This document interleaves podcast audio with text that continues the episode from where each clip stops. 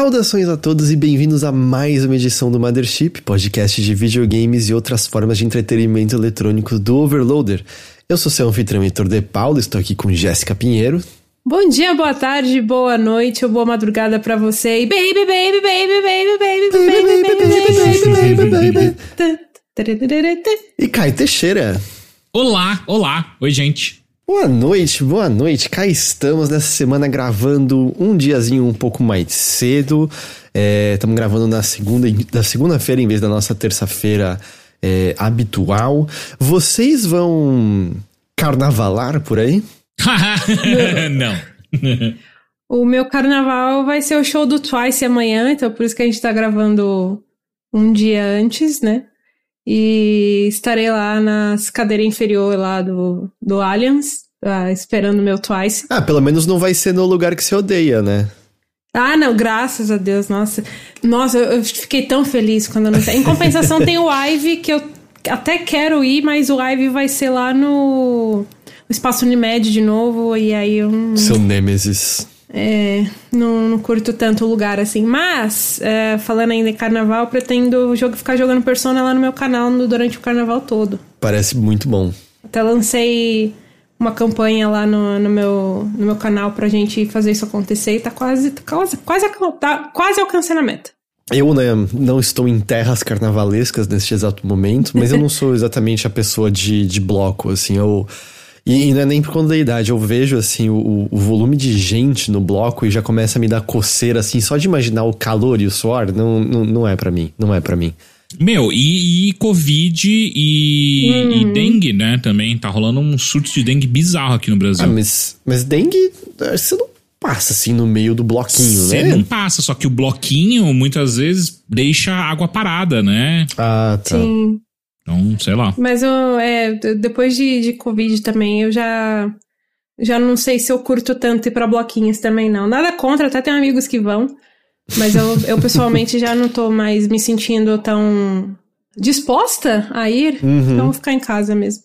Mas assim, pelo menos acompanhando pelos stories, é muito evidente que o clima de carnaval já chegou, porque já tá dando para ver os amigos pelados fora do Close Friends, né? A galera já, ah, tipo, é? nos stories normal mesmo, assim, foda-se, tô aqui.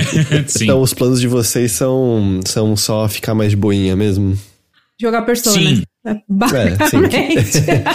agora, agora Excelente plano quatro jogos diferentes aqui que é, disponíveis para jogar. Tem Esquadrão é Suicida, tem Grand Blue Fantasy, tem Tekken 8. Vixe, tem jogo pra caramba aqui. E eu preciso terminar o Prince of Persia ainda, que depois do meio lá de janeiro, que, enfim, aconteceram muitas coisas, eu parei de jogar, mas pretendo voltar a jogar ele. Eu vou, vou dar um flex de carteirinha gamer, eu não sei se a gente vai falar muito dele hoje, mas eu comecei depois de você e terminei já. O que? O Prince of Persia? Parabéns! Uhum. Mas é que você tava jogando sozinho, né? Tô jogando em live. Ah, isso é desculpa, hein? Isso é desculpa. que eu tô ouvindo aqui é só. Ah, eu não sou bom Você não viu, cara? Ou, você pegou todos os itens possíveis no Prince of Persia naquela, daquela parte de areia movediça? Acho. Uh, não, todos, todos não. É, eu não peguei, tipo, todos os baúzinhos do jogo, sabe? Eu tô pegando tudo ali, cara. Eu manjo demais. A galera tá alucinada. Se você acompanhasse a live, a galera ficou enlouquecida com a é. minha habilidade em plataforma. ah, não, é. Eu, eu, tipo, eu peguei todos os potes de areia da profecia do jogo. Eu fiz todos os, os puzzles, sabe? Que tem aquelas plataformas que é tipo um puzzle de ambiente, que é tipo, se Sim, fode aí pra descobrir. Eu fiz, eu fiz também. Apesar que o do Poço da Areia, o puzzle dessa área tive que olhar na internet, eu nunca ia descobrir sozinho a resposta desse quebra-cabeça. Eu acho que eu não fiz esse ainda. Nunca, nunca, nunca. Assim, tipo, zero chance de descobrir sozinho o que tinha que fazer ali. Eu fiz todas as missões secundárias, sabe, de personagens e tal. Uhum. Mas, tipo, pegar todos os xerxes, abrir. Isso não, não fiz. Até porque, pelo amor de Deus, eu melhorei lá os amuletos que eu precisava. Não preciso mais de xerxes, sabe? Tem 20 guardado lá e coisa ah. assim. Mas enfim, não é dele que a gente vai falar agora. Eu só queria botar a carteirinha gamer na mesa aqui. A gente tá. Vai começar os serviços da noite com. Vai, GG. 3, 2, 1. Baby, baby, baby, baby, baby, baby, baby, baby, baby, baby, baby, Meu Deus, velho. Persona 3, Persona 3 Reload está entre nós. Na verdade, a GG já tava é, jogando um pouco antes, né, do lançamento, uhum. uh, mas ele chegou a todos, foi na última sexta-feira, né? Sim, o fatídico dia 2 de fevereiro aí, que também conhecido como o dia que lançou Esquadrão Suicida. Só se Mas fala enfim, vamos falar de, de, né, de outra coisa, por enquanto. E uau! Que jogo bom. Que jogo bom, não é mesmo? Eu joguei, por enquanto, só o que eu joguei ao vivo hoje, que foram 5 horas. É, mas você já conseguiu jogar mais que isso, né, Gegé? Sim, na verdade eu terminei já, porque eu tive que fazer ah. o review pro, pro Nerd Bunker, né? Eu fiz um freela hum. lá pra eles. E aí fiz o review lá, já saiu. Foi lancei, o review foi lançado no dia do que, que caiu o embargo mesmo, que foi 30 de janeiro. Aí, só que, né, como tinha embargos e tudo mais, não dava para falar do jogo em sua totalidade, mas tudo que deu para falar ali eu coloquei no texto. Caralho, que jogo bom. que jogo bom. Puta merda. Vamos lá, vamos lá. Me, eu acho que talvez. Acho que a coisa interessante para comentar é como ele se difere do original, certo? O que que ele, que que tem de diferente nesse remake? Como é que ele, sei lá, não sei se atualiza é o termo correto, mas como é que ele traz um jogo de 2007, mais ou menos, para 2024? Eu diria que ele, ele refez tudo, né? Tipo, refez tudo no sentido gráfico. É, ele pegou ali a, o motor gráfico mais recente, né, da Atlus e colocou todos os bonecos nesse modelo. Então você tem ali um visual muito mais parecido com o que foi o Persona 5, né? Tanto em questão do, dos bonecos mesmo, do visual deles, né? Que, porque, por exemplo, não sei se pra quem já jogou os, os originais, do Persona 3 em diante, né? Que é o que a Atlus considera. Eles, te, eles são os bonecos com meio com uma estatura meio estranha, né? Eles têm um, um cabeção e eles não, é, não cabem verdade. muito bem ali dentro do cenário. É super esquisito. E aí, não, agora aqui no, no, no, no 3 Reload você já tem, sei lá, uma. Eles melhores dimensionados, né? Dentro ali do, do cenário. Você enxerga que, tipo, tá, tá melhor, eles bem, eles estão melhor posicionados ali em questão de tamanho, de proporção e tudo mais. O visual deles também tá mais moderno, e eles refizeram tudo. Obviamente não, não, não refizeram, tipo, fizeram coisas novas, mas eles pegaram tudo que tinha ali do original e melhoraram em questão de gráficos. A cidade também tá, tá mais viva, tem mais pessoas andando na cidade, na escola principalmente. Bem, bem assim nesse, nesse esquema do Persona 5, né? De pessoas andando no Exato. fundo, umas pessoas meio sem rosto, né? Passando de um lado pro outro, dá uma sensação de volume maior, né? Do que tinha Exato. antes. É, dá uma sensação de que esse mundo realmente é vivo, né? De que existem coisas nele, de que estão acontecendo coisas. Inclusive, você pode ouvir muitas conversas de pessoas conversando no meio da rua, você pode ouvir, é, conversar com pessoas avulsas também, que sei lá. Tem um, um, um, caso muito específico que eu gosto muito. Porque assim, quando eu tava jogando, eu, procurava conversar com todo mundo, né? Não só com meus companheiros de equipe, mas todo mundo que eu via, assim, que aparecia a nuvenzinha azul, né? a nuvenzinha azul em cima da cabeça deles, quer dizer que eles tinham alguma coisa nova para falar. Aí eu ia lá e sempre falava alguma coisa e tinha um, um subplot, um sub, sub, sub, sub, subplot, assim, muito engraçado que era de uma menina que ela sempre estava em algum lugar aleatório da cidade ah, e sim. ela sempre comentava de um cara que estava seguindo ela. e aí sempre que você ia falar com ela, ela tava amedrontada, coitada. E, e o cara tava tipo, você viu, ela cedeu o lugar dela pra velhinha, ela é tão perfeita. aí coisas assim, sabe? E aí sempre ele tá falando alguma coisa diferente de, dela. Esse não é aquele casal que, tipo, ela começa perseguindo ele e aí eventualmente ela cansa dele e ele começa a perseguir ela? É, é, é outra coisa? Eu não. Que eu lembro disso do Persona 3, assim, é um carinha que ele fica tipo, mano, tem uma mina me olhando, não importa é onde verdade, eu vá. É verdade, é, então, é que eu, eu, já peguei mais na época que já, já era ele perseguindo já ela. É, o... é, o... é muito bom isso. é, então. E aí, eu gosto muito que eles trouxeram isso também, tá bem legal. É, enfim, tá, tá bem mais modernizado e mais vivo, digamos assim, né? Porque eu achava a, Kirijo, Kirijo Town lá, a cidade principal ali, o shopping, né? Não tinha nada, não tinha ninguém. Era bem deserto, né? No original. Não tinha. Acontecia nada. Você só via os bonecos principais, assim, os seus social links, os seus companheiros de vez em quando e tal. E era basicamente isso, né? E agora não, você tem pessoas conversando mesmo, fazendo coisas e tudo mais.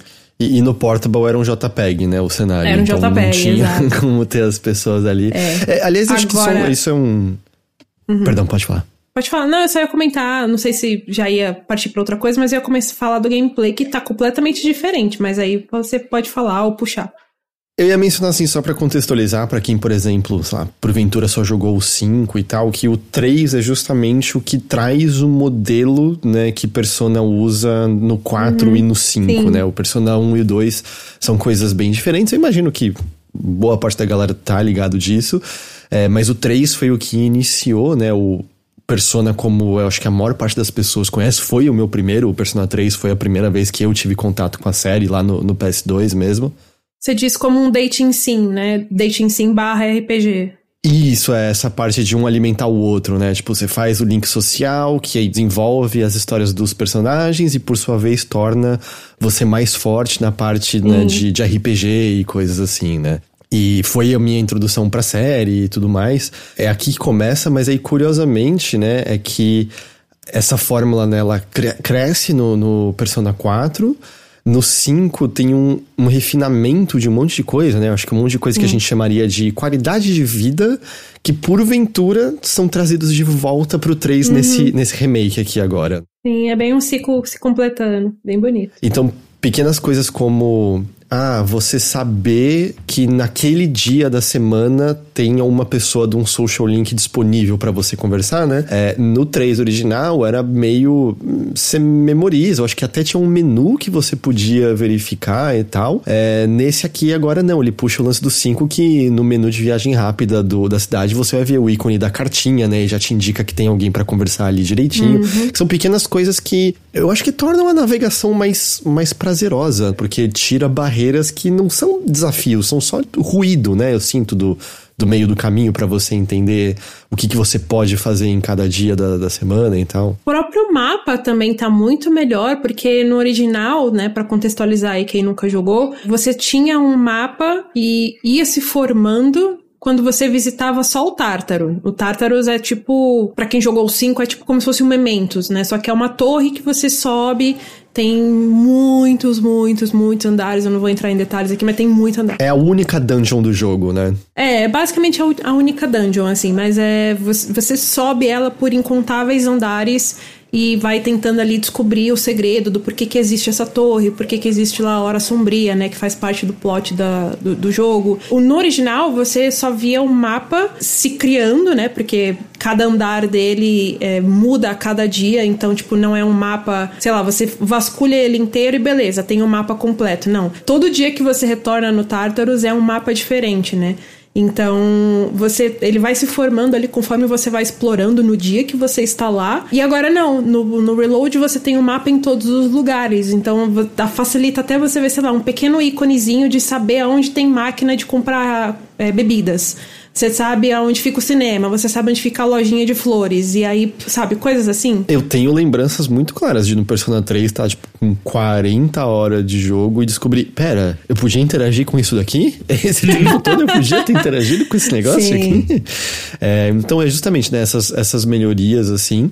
Mas eu tive a impressão, de novo, eu só joguei 5 né, horas e para além, assim, dessa atualização técnica, a impressão que eu tive, e aí você me diz, já se isso faz sentido, é é que a maior parte das mudanças mecânicas, incrementos e etc. estão na parte de combate no Tartarus, que era a parte muitas aspas aqui simples, né? Porque o Persona 3, pra ter noção, a versão original de PlayStation 2 nem te permitia controlar seus companheiros. Era só a IA que controlava eles. Fez também não. O Fez também não permite. Só no Portable que você vai conseguir controlar os companheiros. E sim, acontecia volta e meia de ah, não era essa habilidade que eu queria que vocês usassem de jeito Exato. nenhum. Além de, da dificuldade que se o protagonista morria era game over, né? Então às vezes tinha uhum. a luta que os seus companheiros não agiam como você queria que eles agissem. Você tomava um ataque que você era fraco contra ele, o inimigo ganhava um turno adicional e de repente game over e você perdeu os últimos 20 andares do Tartarus que você tinha. Meu Deus, é. você tinha era, era bem difícil, é, bem difícil. E assim, até a própria a maneira como o Tartarus é, né, era muito bebendo mais diretamente de dungeon crawlers tradicionais, tradicionais com um pouquinho de, de roguelike mesmo, né, com o fato de que o Tartarus mudava a cada dia. Tinha até o lance, ainda tem, até onde eu sei, o lance do, do ceifador, né, da morte que aparece depois de um tempo para você não, não ficar tanto tempo no mesmo andar, que é uma coisa, né, já mais clássica anterior de, de, de roguelike e coisa assim. Só quem, só quem já ouviu o barulho das correntes quando você tá no andar só sabe como é ficar em pânico. e aí a impressão que eu tive é que é justamente assim, no Tartarus, que no fim das contas, né, é uma dungeon que você fica subindo, andar até o fim do jogo, basicamente, não é muito diferente se você pensar nisso, sabe, de como sei lá, no Diablo 1 você desce um calabouço infinito, ou nos nos roguelikes da vida como um Shiren the Wanderer e coisa assim, era um calabouço. O Persona 3 ainda tá bebendo muito disso, né? E, e agora me parece que eles colocaram um monte de coisas que trazem uma certa variedade maior pro que você tá fazendo lá dentro. Cara, o... mas assim, tem muitas coisas que facilitam muito a vida agora. Não sei se você chegou a vasculhar o menu, mas no próprio menu de, de sistema mesmo, essas coisas, você tem agora uma opção que chama retroceder. Você chegou a ver hum, essa opção lá? Eu vi o tutorial me ensinando isso. Que é uma opção que permite que você volte pro dia anterior. Então, por exemplo, você é uma pessoa que esquece de ficar salvando constantemente e tudo mais. E aí, putz, sabe, eu acho que eu não queria sair com aquela pessoa ali para fazer social link, ou então, putz, não queria ter feito aquela atividade lá no, no templo, sabe? Sei lá, que passa o tempo. Beleza, aí você vai no retroceder, não salvou, aí você vai lá no retroceder e volta. Então, é, até isso, sabe? Eles se preocuparem em colocar, assim, tem muitas coisinhas, muitos detalhes que eles colocaram que, tipo, tá, para quem tá jogando e nunca jogou original, beleza, é, ficou, é, é ótimo, né? Que bom que tá aqui, lembro o 5, ok, legal. Mas para quem jogou original e compara, meu Deus do céu, é um jogo completamente diferente, graças a Deus, sabe? Tá muito bom de jogar, muito fluido, muito gostoso. Tem várias, vários recursos de que melhoram a qualidade de vida, tá muito mais dinâmico também, sabe? Várias coisinhas assim de, de interface de usuário que Tá, agora que nem o Heitor falou, agora você sabe que você pode interagir com várias coisas ali da cidade, por exemplo, sabe? É, até porque, né, o Persona 3 original de PS2, é, ele era um jogo bem, bem desafiador, assim. Eu lembro de lutas bem complicadas, lutas que eu tinha que voltar e fazer fusões específicas de persona para poder Sim. passar, sabe, de alguma barreira e tal. Ele tinha, assim, o, a possibilidade de soft lock, por assim dizer, porque se você Nossa, não né, estivesse chegado no ponto específico ali que você precisava chegar no dia tal, você travava. Tecnicamente no 4 também dá para acontecer isso, e como a gente já falou, né? O 5 introduz, acho que quando você falha, ele retrocede uma semana, acho que, acho que é isso, eu não tô enganado. E agora parece que eles, é como se eles tivessem implementado de maneira até maior, porque às vezes acontece isso, né? De você meio, ah, não, era verdade, era uma era um domingo e eu podia ter conversado com o carinha no parque. Eu, putz, perdi essa chance, deixa eu então voltar aqui. Que eu, eu acho uma coisa boa de ser implementada ali. Sim. Pra, pra você não ter que ficar só botando vários saves e, e lembrando, sabe? Que nem louco. Eu tive é. a impressão também, me disse se eu tô viajando nisso que o lance de você ter os lembretes no celular, até mesmo sobre as lojas e os dias que tem promoção em loja, isso é novo também de lembrar o jogador é dessa maneira, né? Sim. É, antes você, você não recebia mensagens dos seus colegas, eles apareciam assim para te chamar para sair. E também não tinha mensagens das lojas te lembrando que, tipo, ah, você pode vir aqui comer o nosso prato especial que faz bem pra, pra sua cabeça, tá? Então você já sabe que, tipo, tá, isso aqui talvez sobe intelecto, né? Porque tem lá os status de novo, né? Só que diferente do 5, no, no 3 você tem só três. São, são só três status, que é, é carisma, é, inteligência e coragem. E, enfim, aí você tem esses três aí para você subir, fazer atividades aí para você subir cada vez mais esse, esses status.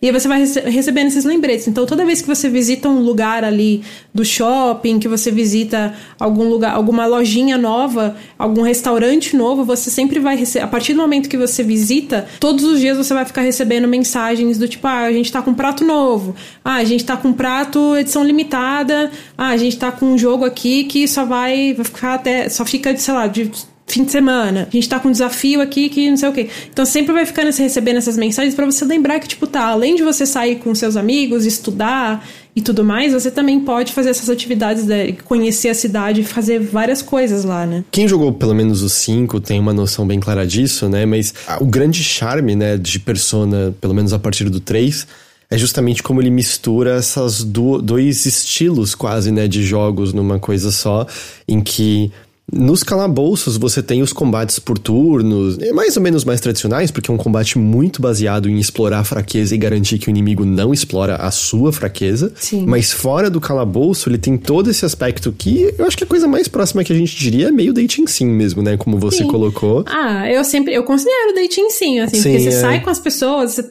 cria um relacionamento com eles, você tem o, so, o vínculo social ali com alguns deles, né? Não são todos, mas depois eu entro nesse aspecto. Além da sua vida né? O grande lance é que você tem a vida de um colegial no Japão, basicamente é isso, né? Então você tem uma série de atividades que você pode fazer durante o dia, que é dividido durante períodos, ele mostra certinho, tipo, de manhã, depois da escola, Sim. hora do almoço e tal. E você tem essas pessoas com quem você desenvolve esses vínculos, e desenvolver esses vínculos faz com que as suas personas que você usa no combate têm o potencial de serem mais fortes através lá do sistema de fusão delas, mas uhum. aí além disso, né, você tem esses stats que a GG mencionou de coragem, charme, inteligência, que te permitem explorar mais coisas nesse, nessa parte do dating sim, né? Então, por exemplo, ah, vão ter relações sociais, por exemplo, para você conseguir começar a desenvolver amizade ou relacionamento com a Mitsuru, Mitsuru, Mitsuru. é o nome? É, você precisa ter um, um, pouco de coragem, porque senão o seu personagem não, não consegue conversar com ela. Não, você tem. Eu posso, posso falar o que ah, você tem não, que ter? É, é inteligência, né? O é, inteligência. é inteligência. Não, você não tem que ter um pouco de inteligência, você tem que ter toda a inteligência do jogo.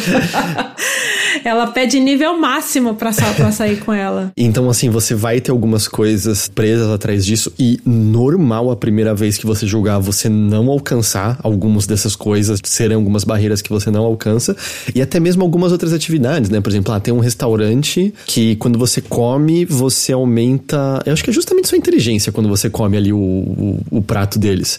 Só que você vai num dia e você vê que tem um cliente de longa data pedindo um prato super especial.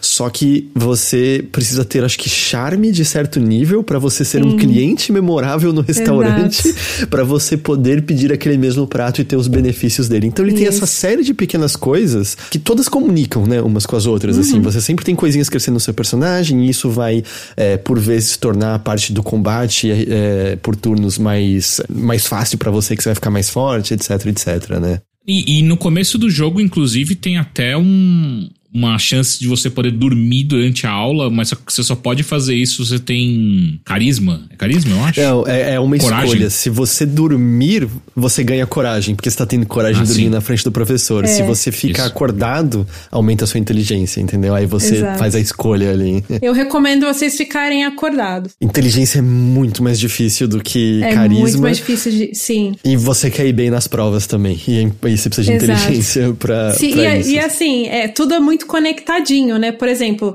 se você fica acordado nas aulas, tem uma probabilidade de você ir muito melhor nas provas também. Porque aí você vai recebendo, você não só vai recebendo os pontinhos de inteligência, mas né, vai, vai facilitar também na hora da prova. O, seu, o próprio boneco vai falar, ah, isso aqui tá muito fácil, né? Ah, eu lembro dessa questão, ele vai falar essas coisas. E, e aí, tipo, se você for bem nas provas trimestrais, a Mitsuru, que é a, a ela é mais ou menos a líder ali, né? Ela te dá coisas, ela te dá uns itens muito bons. Então, tipo, você é recompensado se você for bem também. E se eu me lembro, é que eu, eu, não sei se no Persona 3 já era assim, é que eu acho que o lance é que a prova é dividida em uma parte você tem que lembrar do que te foi ensinado dentro Sim. do jogo para responder corretamente, e aí tem uma parte que é dependente da inteligência do personagem, né? Aí essa daí você não. Sim. Você pode ah, memorizar não, tudo. Mano, eu não vou ter essa experiência de colégio de novo, velho. Tipo, é não, legal. Não. É, muito legal, legal Teixeira, juro.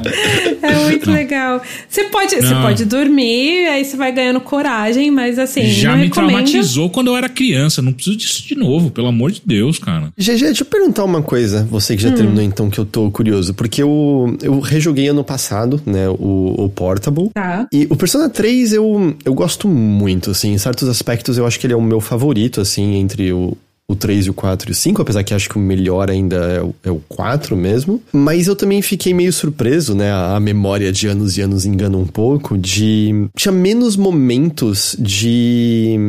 dos seus colegas existindo entre si do que eu lembrava, sabe? No 4 e no 5 tem muito mais momentos de ah, estamos só relaxando e curtindo um com o outro, fomos viajar, fomos passear, não sei o que lá. O 3 até tem, né? Tem a cena da praia lá e tudo mais. Isso foi aumentado de alguma forma no, no remake ou ele continua mais ou menos igual? Porque até o ponto que eu cheguei, essas 5 horas, o que é nada, muito né? Pouco. Como tá dado o tamanho, até agora é muito fiel ao jogo original nesse aspecto. Não, ele é bem fiel de forma geral geral, assim, isso até um, eu deixo aqui um pouco de crítica, porque assim, é, é, eu acho que o, o que dá a impressão de que você tá vendo mais interações com o grupo é que tudo agora tá dublado.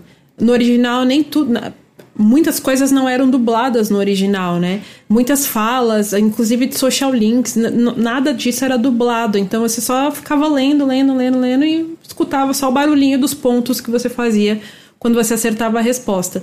Agora não, agora, tipo, tudo tá dublado. Então acho que isso tá te tá ajudando na sua impressão de que tem mais coisas, talvez. Até ah, não, quando não, você eu não tá... tive, eu não hum. tive essa impressão. Eu tô perguntando se vai ter. Eu achei até agora extremamente fiel, assim, ao. Não, mas ao, ele é bem fiel. Original. E eu, eu faço até uma crítica, porque eu, eu estava esperando que eles fossem implementar mais. A Atlas fosse implementar mais coisas que deixasse não exatamente igual ao 5, mas coisas, sei lá, mais legais mesmo, sabe? Uma coisa, por exemplo, que, que ele faz igual ao 3 e o 3 fez. É, não joguei o Portable, então não sei. Mas, por exemplo, você só você continua tendo os social links apenas com as suas com as meninas do seu grupo. É, com os meninos, com o Akihiko, o Junpei, né, o Kuromaru, o Ken e o, o Shinji, você tem episódios especiais que você sai com você sai com eles e passa por algumas situações que é legal, algumas são engraçadas, outras são mais emocionantes, mas é não é exatamente um social link, não sobe lá a barrinha quando você passa por esse episódio com eles. Não tem um arcano deles, né? Não tem o um arcano deles. E eu achei que eles iam colocar, sabe? É, eu sei que quando você joga no Portable, você joga com a personagem feminina, né? O, os, os relacionamentos se invertem, né? Então você tem o social link com os meninos, não sei se tem com as meninas, mas eu sei que tem com os meninos porque aí você tem o interesse amoroso deles ali, né? E aí eu achei que eles iam colocar isso também no, no Reload, mas infelizmente não tem. Eu fiquei bem chateada com isso. É, eu tô tentando lembrar, porque o Portable eu joguei com a menina, justamente, para ser diferente. Uhum. E eu tô tentando lembrar se teve se teve o relacionamento com a. o social link com as. Não, eu acho que teve, porque eu precisava até de inteligência para conversar com a Mitsuru do, no mesmo esquema. Então é? eu acho que. Eu acho que teve. Não vou bater o martelo, porque eu não tô lembrando tão bem assim, mas. Ah. Mas é que eu acho que de qualquer jeito, né, era aumentado. Tanto que eu acho que é no Portable que você tem social link com o cachorro, né? Que não, não tem tinha. Tem um Koromaru? Sério? Tem. você leva ele pra passear e aí você aumenta com ele. E às vezes você sai para passear junto com outra pessoa do seu grupo. E aí você tem uma conversinha com eles, uma ceninha a mais e coisas assim. Não, mas isso daí tá no Reload, mas não é social isso link. Isso no Reload. Você, ah, tá. Você sai para passear com o Koromaru. Você essas atividades eles trouxeram para o Reload também, se eu não me engano tem no FES, é a partir do FES que eles colocaram essas atividades suas com os seus colegas do dormitório. Então a partir de certo momento do jogo, você abre esses, essas atividades que, tipo, é legal porque você passa momentos ali com eles, conhece um pouco mais deles, mas ao mesmo tempo, quando você faz, sei lá, por exemplo, vou dar um exemplo aqui para vocês entenderem, você assiste uma série sobre animais com Koromaru. E aí você assiste lá três vezes, assiste três episódios dessa série com ele, ele vai despertar uma habilidade passiva nova, que vai ajudar muito nos combates. Uhum. Aí, sei lá, se você faz um chá com a Mitsuru, que é o chá que ela gosta muito lá, três vezes. Aí ela também vai despertar, por exemplo, com a Yukari você pode cozinhar, com ah, com a Kahiko também você pode cozinhar, com a Aigis você vai, pode plantar lá no, no terraço, né? Tem isso agora, a novidade você pode plantar coisas no terraço que nem tinha no 5. E aí você vai plantar com ela três vezes. Ela desperta também uma habilidade passiva, também muito importante nas batalhas. Então, assim, não é muito importante, mas ajuda bastante. Então você tem essas coisinhas novas que, tipo, tá, te fazem conhecer um pouco mais dos seus companheiros e ao mesmo tempo te. Se você sai bastante, faz três vezes a mesma coisa com eles, eles despertam essa habilidade depois. Nossa, mas, mas decepcionante que não tenha o social link com é, eles. É, tipo, até exato. porque a coisa dos companheiros eu, eu acho que são os social links mais legais, né? Porque você tem coisas que abre quando você chega no nível 10 e coisas assim, né? Acho que curioso, assim, isso de. É. é pelo, pelo menos pelo que eu tava vendo pessoas falarem, eu acho que isso aqui não, não é nenhum tipo de spoiler. É, você eventualmente pode desenvolver laço amoroso, né, com, com algumas dessas, dessas garotas.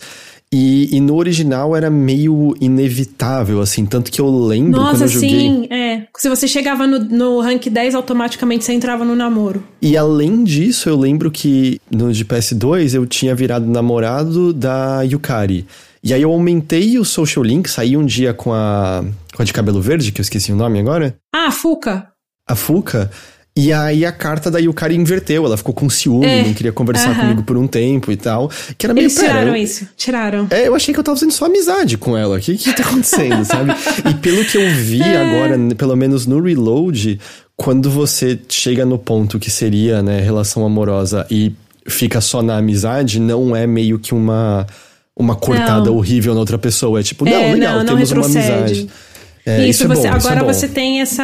Você tem a possibilidade, né, de falar pra pessoa, tipo, tá, eu quero namorar você, eu vou, eu vou quero só ser seu amigo.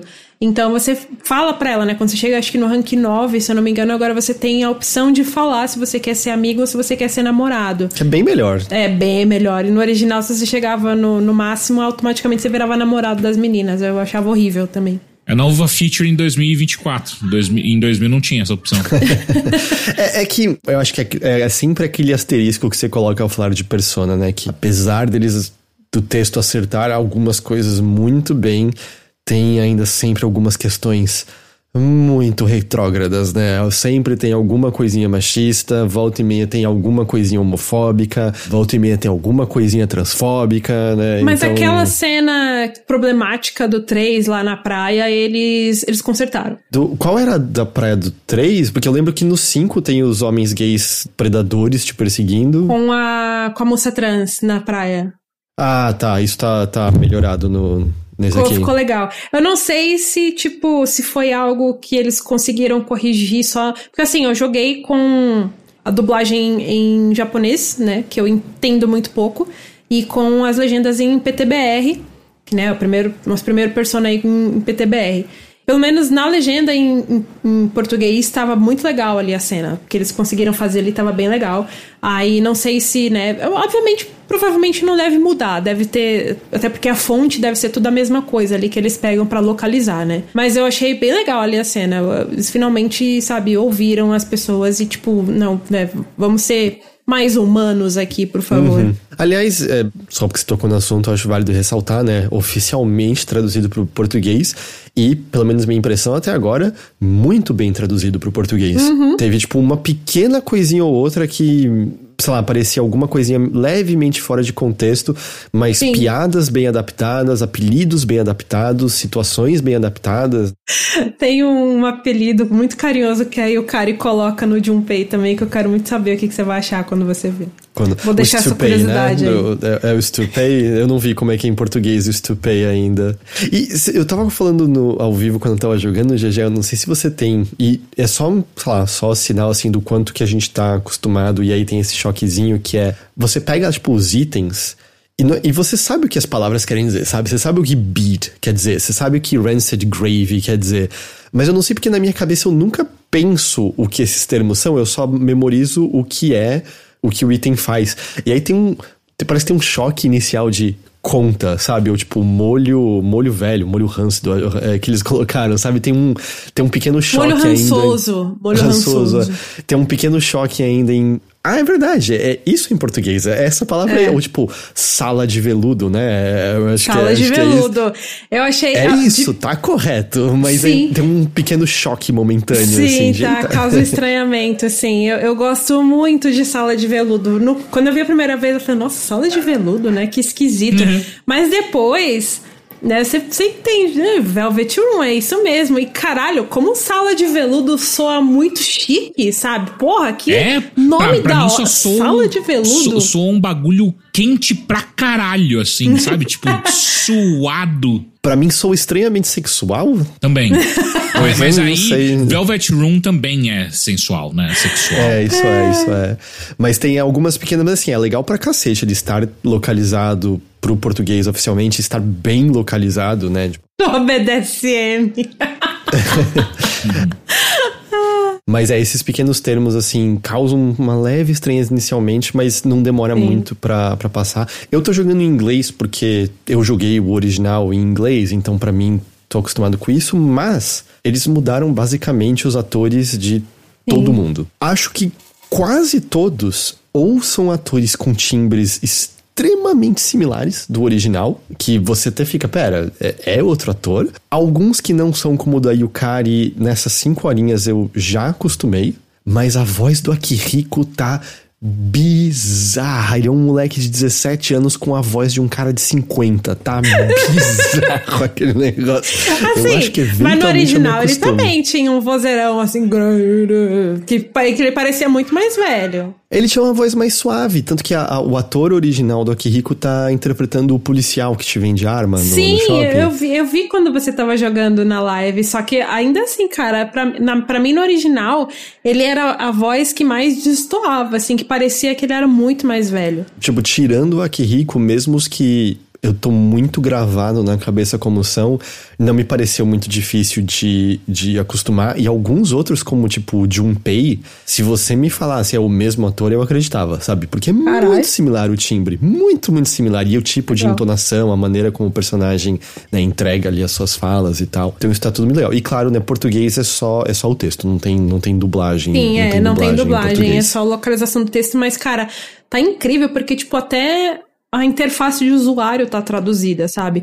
Você vê pequenas coisinhas, tipo mensagem, sabe? Você vê, tipo, resultado na tela, você vê. Tudo, tudo tá traduzido, tá tudo muito bonito, sabe? Tudo no nosso idioma, assim, é muito foda. E Jun, me disse esse aqui também, inicialmente foi um leve choque, que a gente tá hum. tá acostumado a, tipo, sei lá, mais de uma década, ver thou Art I, I am thou, e agora é tipo, tu sou eu, eu sou tu, não é isso? Eu acho que, é, uhum. acho que é assim que tá. E tipo, é mó bonito, né?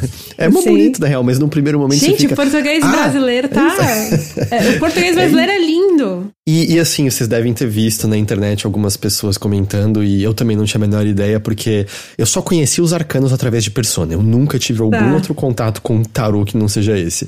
E okay. chamou a atenção de algumas pessoas que Chariot é carro, né? Carro.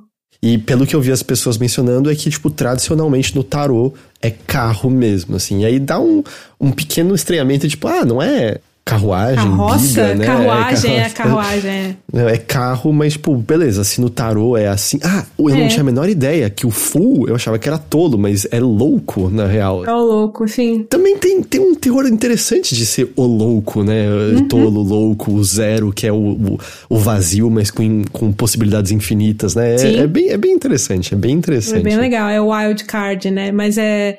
Cara, achei muito legal. Sobre o Doward Eye, eu, assim, eu não tenho esse apego com a dublagem em, em, em, inglês, assim, do original. Eu joguei, obviamente, em, né, em inglês na época, porque era o que tinha. Era o que tinha, mas a não ser que você tinha. japonês. não tinha.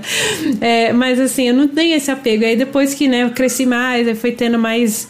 É, a gente foi tendo cada vez mais opção de colocar a dublagem em japonês e tudo mais. Pra mim ficou mais, é, mais normal, né? Ficou mais normalizado para mim as vozes em japoneses, do, em, principalmente em persona.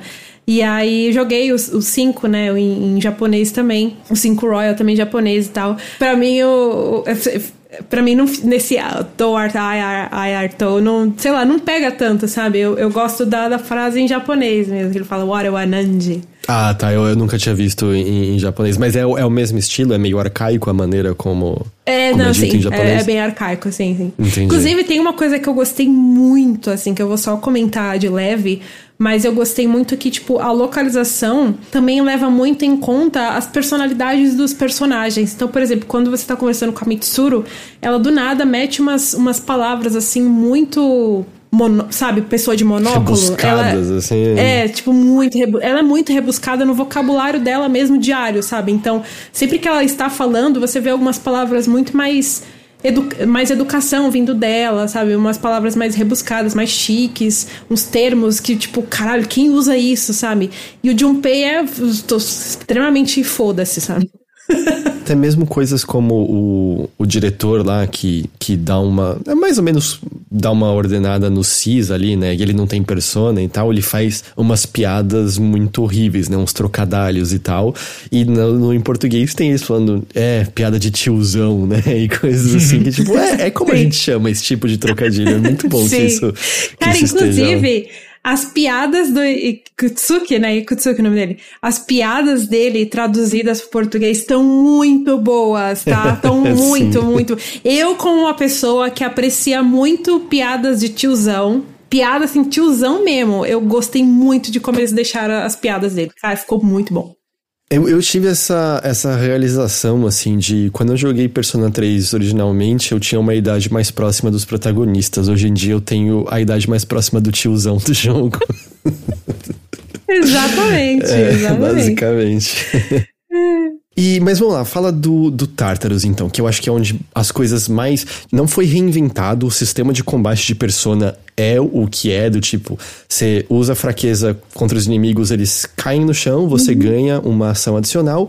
Se você derruba todos os inimigos, você consegue fazer o All Out Attack, que como é que foi traduzido mesmo? É ataque total? É, acho ataque que é total. isso? Uhum. É uma das poucas, tipo, All Out Attack pra mim é tipo. Putaria! É o ataque sem estribeira, sabe? É o ataque, vamos com tudo pra cima, não sei. Hum, quebrar tudo, né? Isso permanece. A essência do combate, como ele era, tá lá ainda. Mas me fala, como é que estão as coisas no, no Tartarus? Muito mais fluidas. Uh, você. Acho que uma das principais diferenças em comparação original é que você não tem mais aquele sistema dos personagens se sentindo cansados né? Porque no original, quando você tava lá explorando o Tártaro, vai subindo, vai subindo andar, vai subindo andar, uma hora os seus personagens eles ficam com fadiga, eles ficam realmente cansados. E não tem jeito, aí você, quando eles começam a ficar com fadiga, você já não consegue explorar muito, tem que voltar, aí já era, aí você volta só no dia seguinte e continua. E eles tiraram isso, agora seus personagens eles não ficam mais é, cansados. Obviamente, é, quando você fica sem a, a, sem SP, né, sem o, a, os pontos de os pontos, de pontos espírito, é? especiais, isso, Spirit Points, é. Os pontos de, de espírito, que é o que, que dá para que faz com que você use magia no jogo, é, a sua navegadora ela vai comentar: ó, oh, o fulano tá cansado, você não acha melhor voltar? E aí você pode voltar lá pra entrada do Tártaro, que é meio que um hub, né? Como se fosse o um hub, todos os seus bonecos ficam ali, você escolhe quem vai com você. E aí você pode ou trocar por outro, ou você pode usar aquele relógio aquele relógio que fica na entrada agora tem uma funcionalidade bem legal.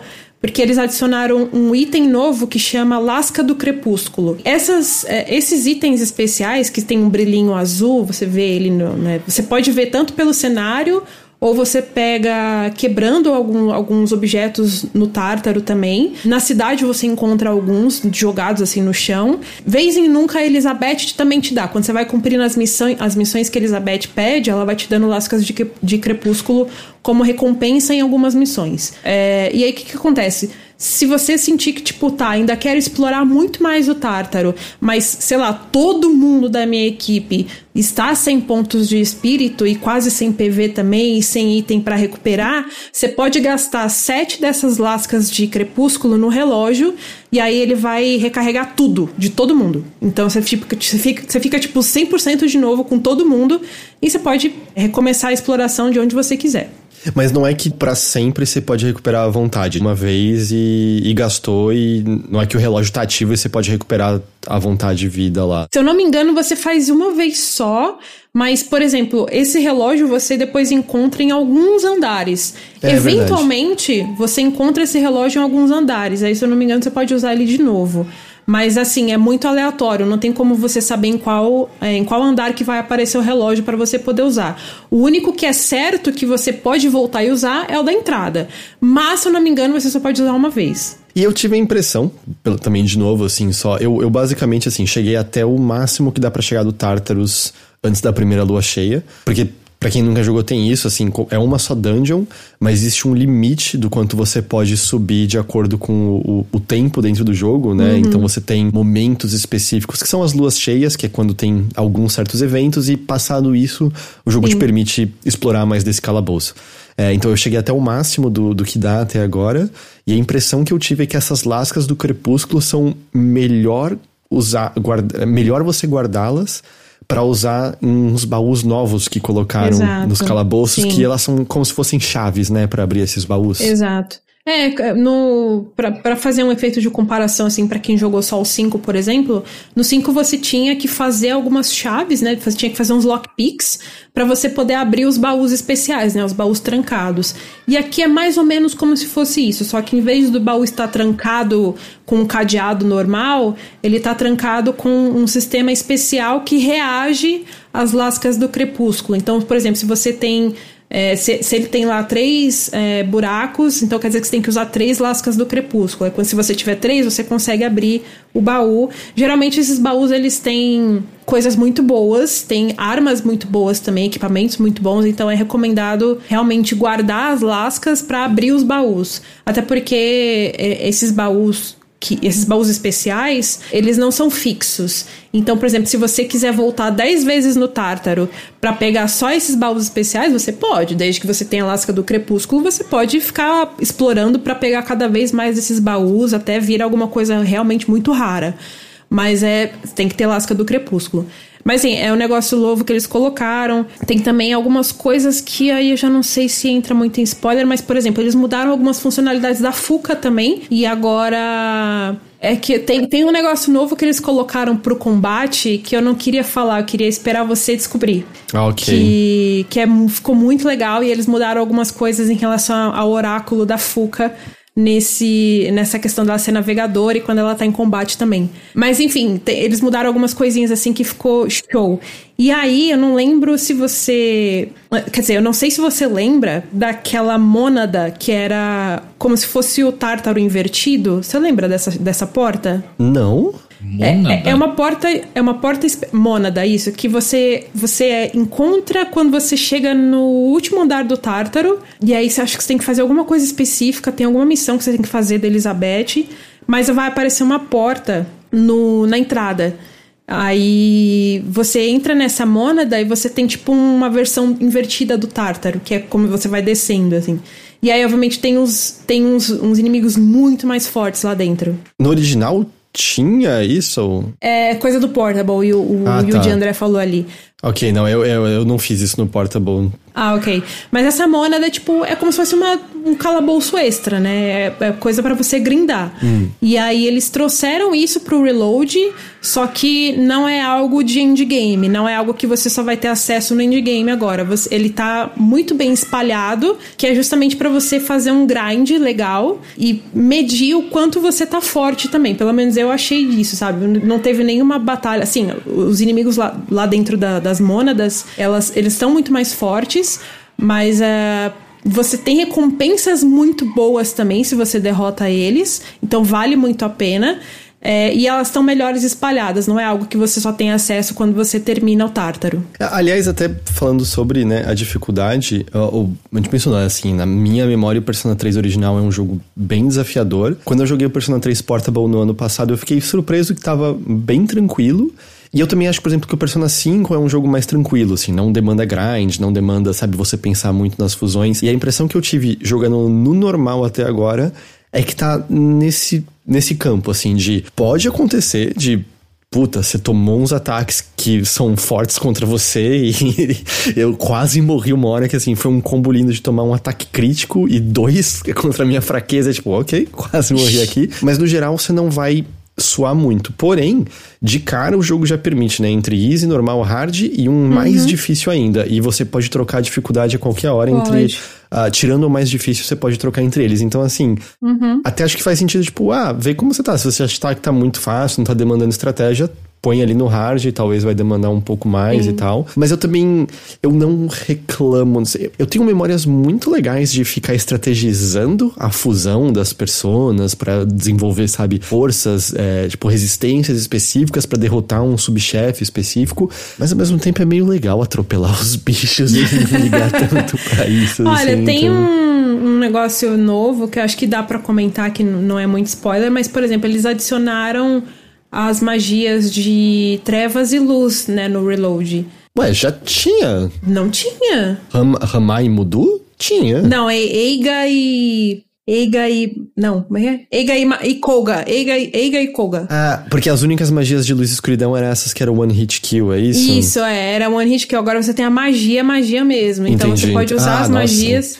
É bem, é bem legal. É, não, isso é bem melhor, porque, tipo, quando a fraqueza do inimigo era luz ou escuridão era meio. Ah, eu acho que eu só vou bater nele é. então, porque até essa magia acertar ele. Exatamente. Você, você jogar. É como se você tivesse jogado um dado e se você tiver, uhum. tirasse 20, você matava o bicho, né? Então era muito coisa de sorte. Agora que você tem a magia mesmo, não, você pode atacar ele com, sei lá, se ele tem é, fraqueza à luz, você vai e, e, joga a magia de luz nele, ele vai cair, aí você, joga, você ganha um mais um, enfim, aí vai fazendo a estratégia toda que já, já se conhece. Eles também adicionaram coisas que facilitam muito a sua vida, mas são boas. Ele basicamente tem o sistema de passar o bastão, né, que a gente vê Sim. no Persona 5. Sim. Originalmente, vamos supor, ah, o, o, o Junpei tem Agi, e a Yukari tem Garu. E aí, sei lá, tem uhum. um inimigo fraco para fogo, que é o Agi, e tem um inimigo fraco para vento, que é o Garu.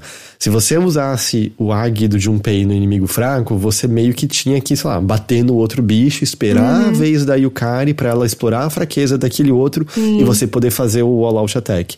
Agora não, você pode fazer o lance de, ah, eu explorei a fraqueza do inimigo, você pode passar o turno para outro personagem. E, e, acho que vale, né, assim, ressaltar que, não sei se chega no nível de Persona 5, mas não chega tudo que porque você tá fazendo... o, o Baton Pass daqui, né, que eles chamam só de troca, não é roubado. Ele não quebra o jogo que nem quebrava no Persona 5. E, mas eu queria também dizer que, assim, esteticamente, esse processo todo é super estiloso tudo, né? Tipo, eles dando os tiros de Volker na cabeça Nossa, e os estilhaços é aparecendo, passando um pro outro. É tudo muito é bonito. Lindo. E mas, cada assim, um, eles, cada um deles tem uma fala, né? Quando recebe, aí eles têm lá a posezinha. É muito legal, gente. Então tem essas, as, várias essas coisas que para alguém que tá chegando na série é só, ah, que boa mecânica isso.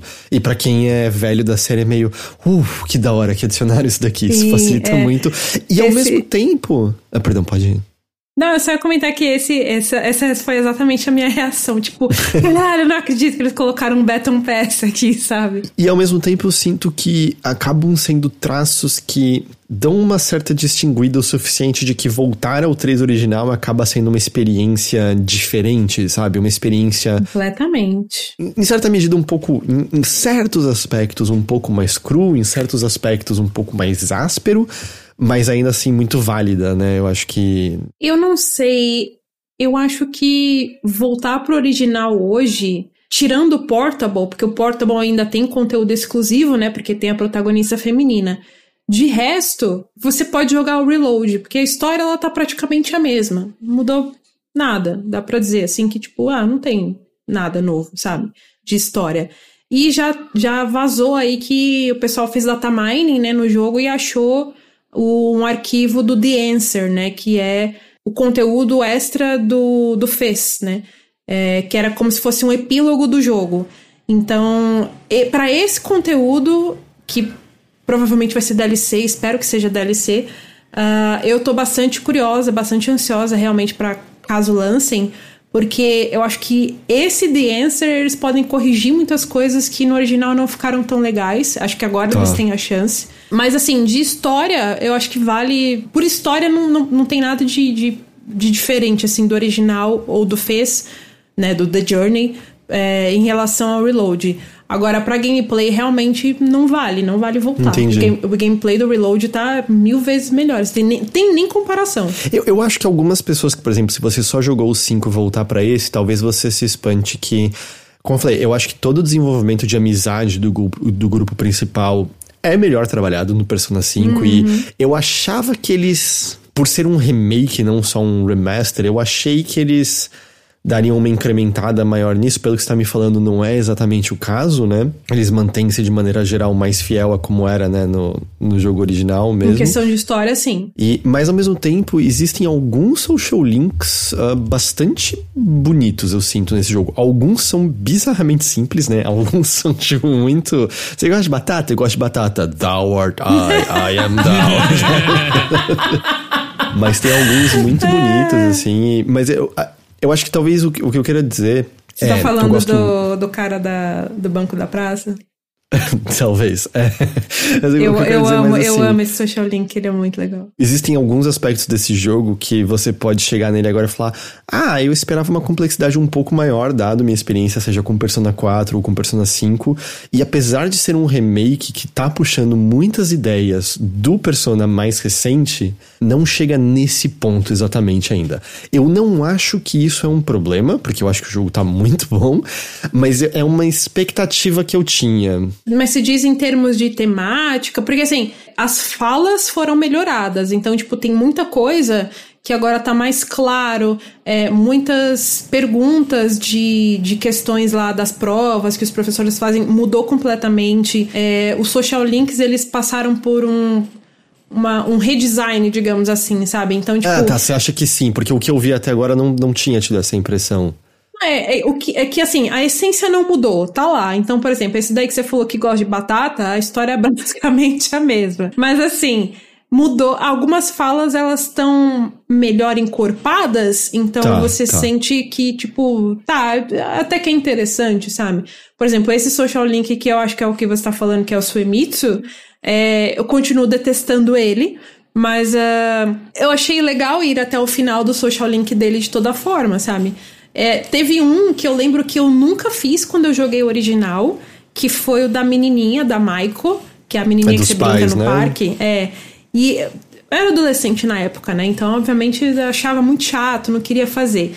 E aí, eu me arrependo muito de não ter feito na época, porque agora eu fiz no Reload e eu achei sensacional a história dela, eu gostei muito. Não, e a amizade que o protagonista desenvolve, né, com, com ela, no, o, o protagonista lá, né, no Portable tem isso também, é muito legal, é muito bonito. E é parece um, um protótipo da garotinha junês, né, do 4, Sim. eu sinto, assim, um pouco. Da Nanako, você fala? Da Nanako, isso, é. Perdão é. os nomes eu já não, não lembro tão okay, não, tudo altura. bem. É, não, mas é bem, bem que um protótipo mesmo. E o do, do casal de velhinhos também eu acho lindíssimo. O cara do, da, do Banco da Praça também é, é um dos meus favoritos. Ele tem. De forma geral, o que eu senti, até para talvez a gente caminhar aqui para os finalmente, é que ele tá um pouco mais claro na mensagem dele de que é um jogo cuja, cujas temáticas principais são a vida e a morte. Então você uhum. vê ali muitos personagens de várias faixas etárias lidando com essas questões, não um problema. Algum, a maioria deles tem algumas questões, alguns problemas pessoais de família, de trabalho, de, de, é, de colégio e tudo mais, mas de forma geral, tudo ali tá envolto nisso de que. Tá, a vida é um momento, sabe? E aí eles estão ali é, né, junto com o protagonista, que claramente tem depressão também. Tudo isso vai, vai se interconectando de uma maneira muito legal. E quando você vai fazendo cada vez mais os social links, eu acho que com exceção de um ou outro, por exemplo, do Tanaka, eu ainda quero dar um murro na cara dele. É tudo que eu quero fazer. Qual, quem que é o Tanaka mesmo? O Tanaka é o cara do programa de TV ah, sim. Que primeiro ele te rouba muito dinheiro e aí depois sim. você abre o social link com ele, aquele filho da puta. Eu Enfim. odeio aquele garoto do, do arcano do mago. Nossa, que garoto insuportável. Ah. Ele só quer saber da, da, da Takiba. Da professora. Tipo, tipo, não, ele só, da... tipo, ah, você, você é tá pegando a Takiba? Eu vi você chegando na escola é. com a Takiba. É, tipo, caralho, mano, pelo amor de Deus, fala de outra né? coisa. Ele é adolescente, ele é um adolescente é horny ainda por cima. Mas aí é, é, é Desculpa, mas é que eu acho que aí é. é, é esqueci o. Totalmente adequado, né? Pleonasmo? Pleonasmo, pleonasmo. Sim, né? Adolescente horny. Mas enfim, eu, eu gosto muito de como muitos social links de novo, com exceção de um ou outro, eles conversam muito com essas temáticas da, do, do jogo, sabe? Então, é, para mim, é, acho que em, em temáticas e, e principalmente na abordagem desses temas, esse é o meu persona favorito, por exemplo. E no Reload ele ficou um pouco mais claro em relação a isso, pela forma como ele, como ele traz mais clareza na, na, nos textos, nos diálogos em relação a isso tudo, mas ainda tá tudo lá. Se você jogou o original, tá tudo lá. A essência tá toda lá, eles só mudaram umas palavrinhas aqui ou outra, a ordem de coisas que acontece e tal, mas tá tudo ali e tá muito melhor. Eu acho que eu tenho um sentimento muito parecido com você nisso de. Eu, eu acho que ele é, ele é mais coeso em muitos aspectos. E, e, porque essa temática um pouco mais sombria, que lida com luto, que lida com morte, que lida com, com aceitação da passagem da vida e tal, me são muito caros, né? E acho que são caros a todo mundo, né? E eu acho que esse jogo explora isso. Eu não vou dizer de maneira perfeita, mas especialmente se você considerar que é um material originalmente de videogame de 2007, né? E o quão. Sim. Vamos lembrar, sabe, o quão jovem é essa mídia e, tipo, o que ele tava falando em 2007 ainda não. Especialmente, tipo, em console, nesse estilo de jogo, você não tinha tantos jogos falando sobre isso. A gente não tinha. Tinha assim. A cena indie era uma coisa completamente diferente, assim, era completamente alien em relação ao que a gente é hoje em dia. Então isso é tudo muito legal. E eu sempre volto ao detalhe que para mim é o, a chave de ouro assim, desse jogo, que é o fato de que logo no comecinho dele, logo no comecinho, você assina um contrato que basicamente diz tudo que eu vou fazer nesse ano eu tô fazendo do meu livre-arbítrio, né? Eu tô fazendo as minhas escolhas, as minhas decisões. E a maneira como Exato. isso é, é, retomado depois. Ah, uhum. eu gosto tanto, tanto, tanto daquilo. Você não dá nada, mas isso tem um peso muito grande. O lembrete é de que, legal. independente de qualquer coisa, você que tá trilhando esse caminho, né? E é, é. o seu caminho é, é, é muito legal. Caminho. Um, um, pequeno detalhe, e foi agradeço ao chat quando eu tava jogando ao vivo por isso. Se você só ligar o jogo e olhar, você talvez não perceba isso, em comparação depois você percebe, mas as cores estão meio estranhamente lavadas nele. Mas se você entra nas opções e diminui três pontinhos ou quatro pontinhos do brilho, tipo assim, ah, tá, tá aqui as cores do Persona original. Era pra, é, tipo, é isso daqui. É? É, é? é, noite e dia, eu te juro. Liga depois e faz esse teste, especialmente no salão principal do dormitório, ali embaixo, onde todo mundo se é. encontra. Diminui três pontinhos e fala, ah, Tá aqui o Persona 3 que eu lembro. É isso daqui, assim, tá. tipo, as cores. Ele, ele, o brilho parece que tá de padrão exagerado. Hum. E aí quando você diminui, você fica, ah, tá aqui as cores. Faz muita diferença. Eu Nossa, não sei eu... porquê. Não sei, eu, eu gostei muito. O menu tá muito lindo, as cores estão muito lindas. É, as transições, tá tudo muito lindo para mim, sabe? E, e, o azul do tema do jogo também, para mim, tá ali. Eu não senti isso, não. O Pesadelo tá falando que talvez tenha alguma relação com o HDR, pode talvez. ser. Talvez. Mas assim, é, você jogou no PC, foi isso? Ou... Eu joguei no, na TV, eu joguei no Xbox, então eu joguei na TV da sala, né? É, no Xbox que eu tô. Então, é assim, é que eu acho que se você não diminui, você vai achar, ah, tá tudo bem. Depois que você diminui o brilho esses pontinhos, você fica, ah, faz esse teste pra ver depois, faz esse teste eu pra, vou pra fazer você ver. isso, tá. É tipo, foi, porque as pessoas estavam falando no chat eu fiquei, nossa, gente, mas será? Aí eu mexi, tipo, caralho, o que aconteceu aqui? Tá? tipo, meus é, olhos É, o Druida Bicheiro limpou. comentou ali, ó, o, de padrão o brilho está alto provavelmente por conta do Tartarus, que é muito escuro, né? Faz sentido. Eu joguei, né, o Tartarus com o brilho diminuído e foi de boa, até porque o é? Tartarus eu acabo me orientando mais pelo minimapa do que o cenário, Sim, sinceramente. Verdade. Eu tô mais batendo o olho ali no minimapa o tempo todo. É, mas faz esse teste, eu acho que, eu acho que vale a pena, pelo menos. Tá, pelo menos vou fazer. fazer. Eu achei meio estranho, assim, porque para mim tava tipo, não, esse aqui tá. Inclusive, eu achei mais bonito ainda, sabe? Em questão de cores e contraste e tudo mais. Quando eu. Meu, eu abro aquele menu principal do jogo, eu quero chorar de tão lindo que ele é. Puta que pariu, as transições. Eu, eu achava que o menu do 5 era o menu mais lindo que eu já tinha visto na minha vida, até eu ver o do, do 3, do Reload, que tá assim, maravilhoso. Você já, você já você mexeu em todas as opções? Pior que não, pior que ainda não. Depois você mexe em todas as opções, que cada um tem uma animaçãozinha diferente. É lindo, lindo. Ah, e assim, é, vale destacar, é, tem, tem novas músicas, né? Algumas acho tem. que remixagens e tal. A música de quando você pega os inimigos de pelas costas batendo neles. Meu Deus, It's que going música down now. Puta que pariu, que música boa. Maravilhosa. Puta que pariu. Tipo, uhum. se você não tá animado, ela começa. É isso, é isso. Vamos salvar o mundo agora. É aqui agora. Uhum. No fim das contas, é, é bem curioso como, de fato, é um remake do Persona 3 original, né? Assim, eu, eu esperava que fosse, tipo, quase um pacote Ultimate, com todas as coisas que as diferentes versões tiveram. E, e vai saber, eu não duvido que. Eles disseram que não. Eu não descarto um DLC que põe a protagonista em certo momento, alguma coisa assim. Sabe o que eu acho que vai acontecer? Eles vão vender pra gente de novo o jogo, né? Não, eu acho exatamente isso. Eu acho que o. 70 dólares já essa porra esse jogo? Eles sempre vendem pra gente duas vezes esses jogos. Exatamente. Sabe o que eu acho que vai acontecer? O The Answer, que é o, prólogo lá que vem, que existe só no Persona 3 fez, ele vai ser lançado como um DLC, beleza. Mas, eventualmente, a Atlas vai relançar esse jogo, sei lá, o Reload Gold Edition HD Remaster, sei lá, foda-se que vai ter a, a protagonista feminina opcional. Aí ele vai ter tudo, vai ter o The Answer, vai ter o The Journey, vai, e vai ter a protagonista feminina. Vai ter tudo. E aí você fica assim, nossa, mas que merda, por que, que eles não fazem tudo de uma vez? Por que os idiotas como eu e GG vamos comprar e jogar de novo? e então, ódio, tipo... eu, eu tenho, eu tenho uma relação muito grande de amor e ódio. Acho que o Bruno, o, acho que o Bruno é a pessoa que mais me escuta reclamando da Atlus na vida, assim. Ele sabe o quão eu amo odiar essa, essa empresa.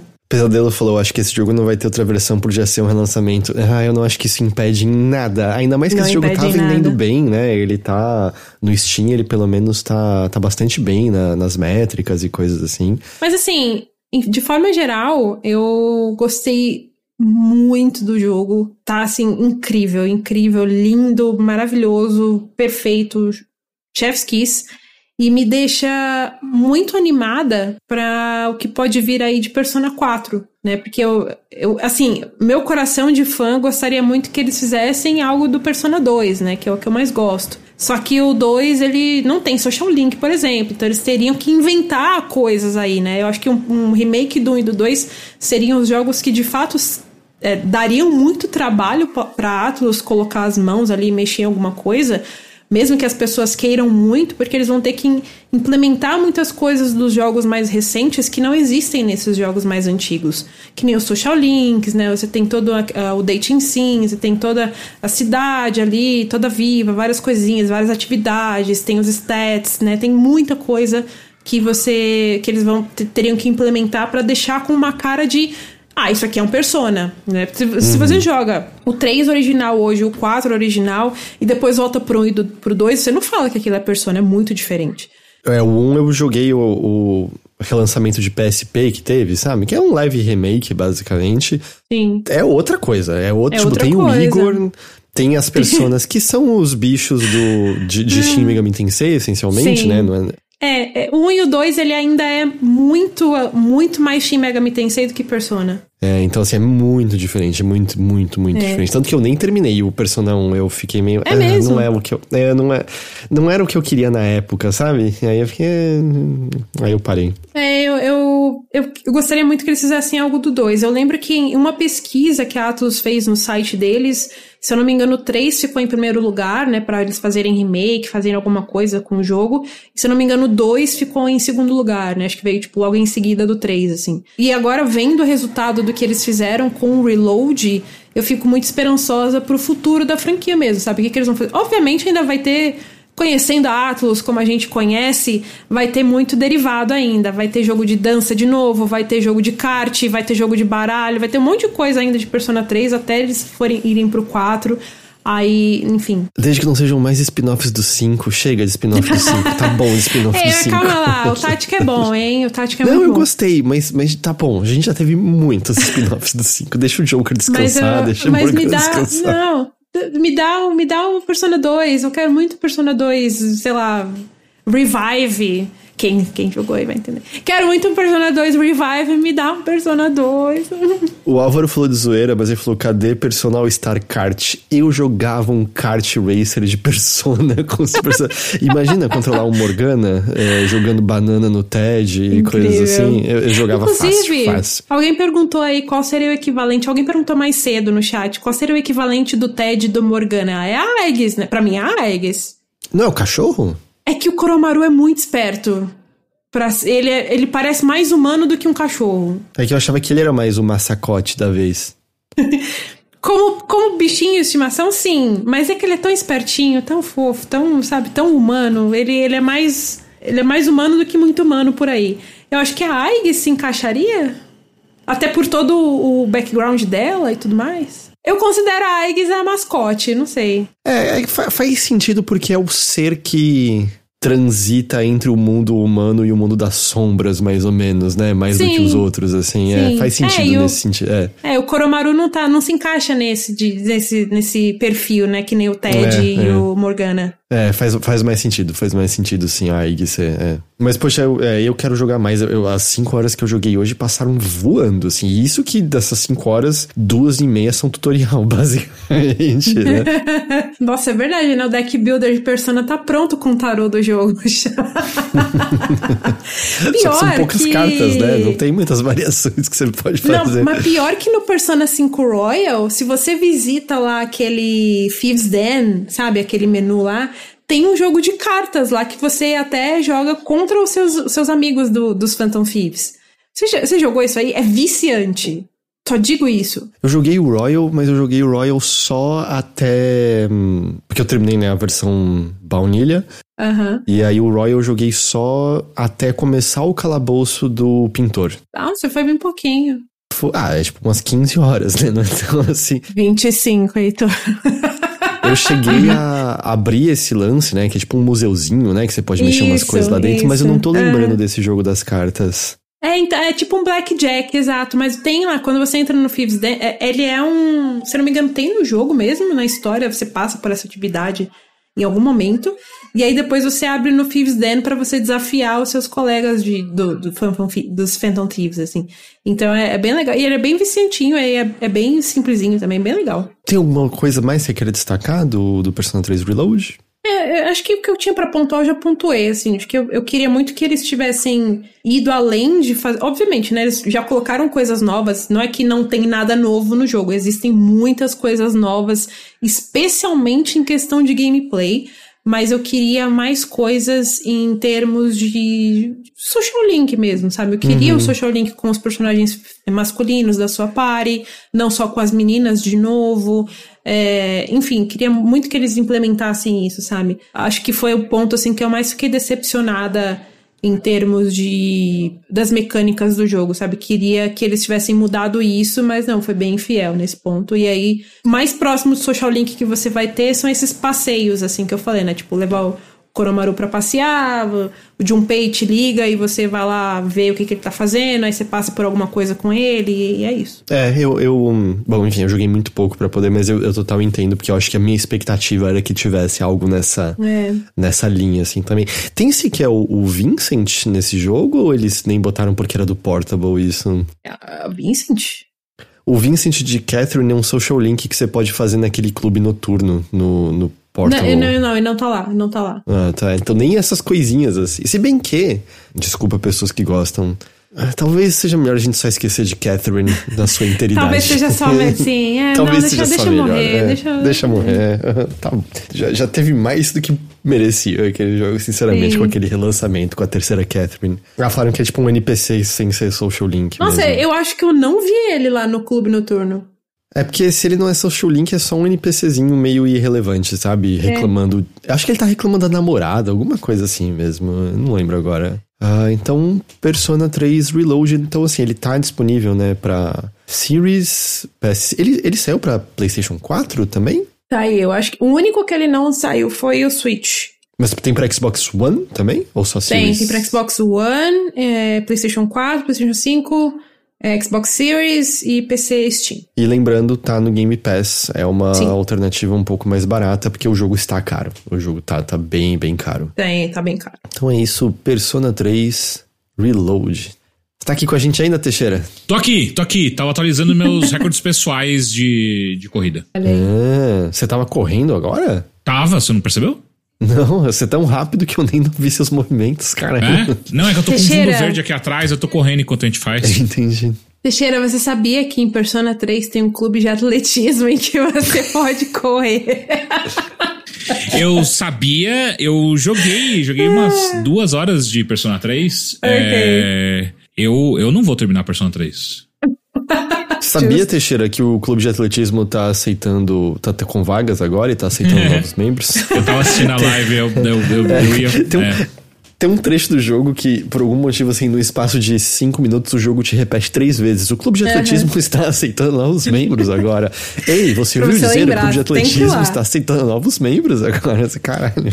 Olha, eu vou falar o seguinte: para não perder o gancho, é, hum. Na semana passada ou retrasada, eu decidi criar um grupo no do Overloader no Strava. O Strava é um aplicativo que corredores de maneira geral usam ele para como uma rede social tal e também para ver tempos, essas coisas. E eu criei um grupo do Overloader. Então quem estiver afim, é, o Strava é de graça, você não precisa pagar, é um aplicativo gratuito. Já tem algumas pessoas lá postando uh, resultados de corridas, de tem galera que anda de bicicleta e por aí vai. Quem tiver afim de colar, vem aí, porque dá para fazer desafio dentro do grupo, dá para fazer uma par de coisa e eu acho que tá sendo super divertido. E eu também, quando tava criando o grupo, eu fiz a questão de criar um grupo com um nome fácil para que as pessoas possam encontrar e tal, né? Então, caso você esteja procurando, é só você procurar pelo lá no Strava por Coordenadoria de Lazer e Esporte Overloader Dona Carlota, que é uma forma da gente Tranquilo. encontrar com certa facilidade, né? A gente sabe. Mas se você procurar só Overloader, você também vai encontrar. Então, OK. Aí. Mas entrem lá, tá divertido, tá engraçado. Eu acabei de colocar agora uma uma fotinha nova do, do grupo que quem fez foi o. Peraí que eu preciso pegar o nome dele, senão eu vou esquecer aqui, que eu já esqueci, né? É o André Zabu, que é uma das pessoas que mais treina, assim, da vida. É impressionante. É, ele fez pra gente uma artezinha bonitinha lá. É, entrem lá que tá divertido. É, Teixeira. Hum. Eu acho que a gente pode então continuar meio no tema de RPGs feitos eu ia falar no Japão, mas Gran, Granblue é japonês ou não? Eu não sei agora. Uh, é. Então, eu tava certo. A gente pode se manter mais ou menos no tema de RPGs feitos no Japão, apesar de que um pouco mais voltado pra ação, certo? Porque certo. o, o Granblue Fantasy Relink, ele é mais porradaria em tempo real, correto? Exatamente. É, eu joguei cerca de 3 horas de Granblue Fantasy Relink. Uh, que inclusive quem está publicando aqui no Brasil é a Nuvem, que é parceira nossa, então muito obrigado aí, Nuvem, que mandou pra gente o jogo pra gente testar também. E se você que está escutando ou assistindo a gente agora ficou interessado, interessada pelo, pelo jogo, utilizem nosso link, porque não sai absolutamente nada mais caro para você e a gente ganha uma porcentagemzinha, todo mundo fica feliz. Uh, Grand Blue Fantasy Relink. Durante a transmissão que eu fiz jogando, é, jogando ele, a galera foi me atualizando de coisas que eu não conhecia da série, né? Ele é uma, é uma série que já tá aí, já existe há, há um certo tempo. Uh, e ele nasceu de um jogo gacha da vida, uhum. né? E aí, da, da, do sucesso que o Gacha fez, outros spin-offs foram aparecendo, né? Eu, por exemplo, joguei na BGS o Grand Blue, Grand Blue Versus, é, Granblue Fantasy Versus, que é o jogo de luta deles, que eu achei super bonito, legal.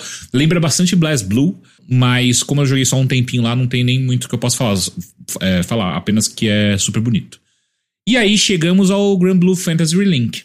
Ele é um RPG bem classicão, só que é um RPG de ação, né? Você não, não é por turnos nem nada, então quando você chega numa arena, você tem que eliminar todos os inimigos que estão ali enquanto você caminha pela arena, desvia de ataques, tem, uh, tem parry, tem é, é, defesa, defesa não, desvio perfeito que você também depois desbloquear a, algumas.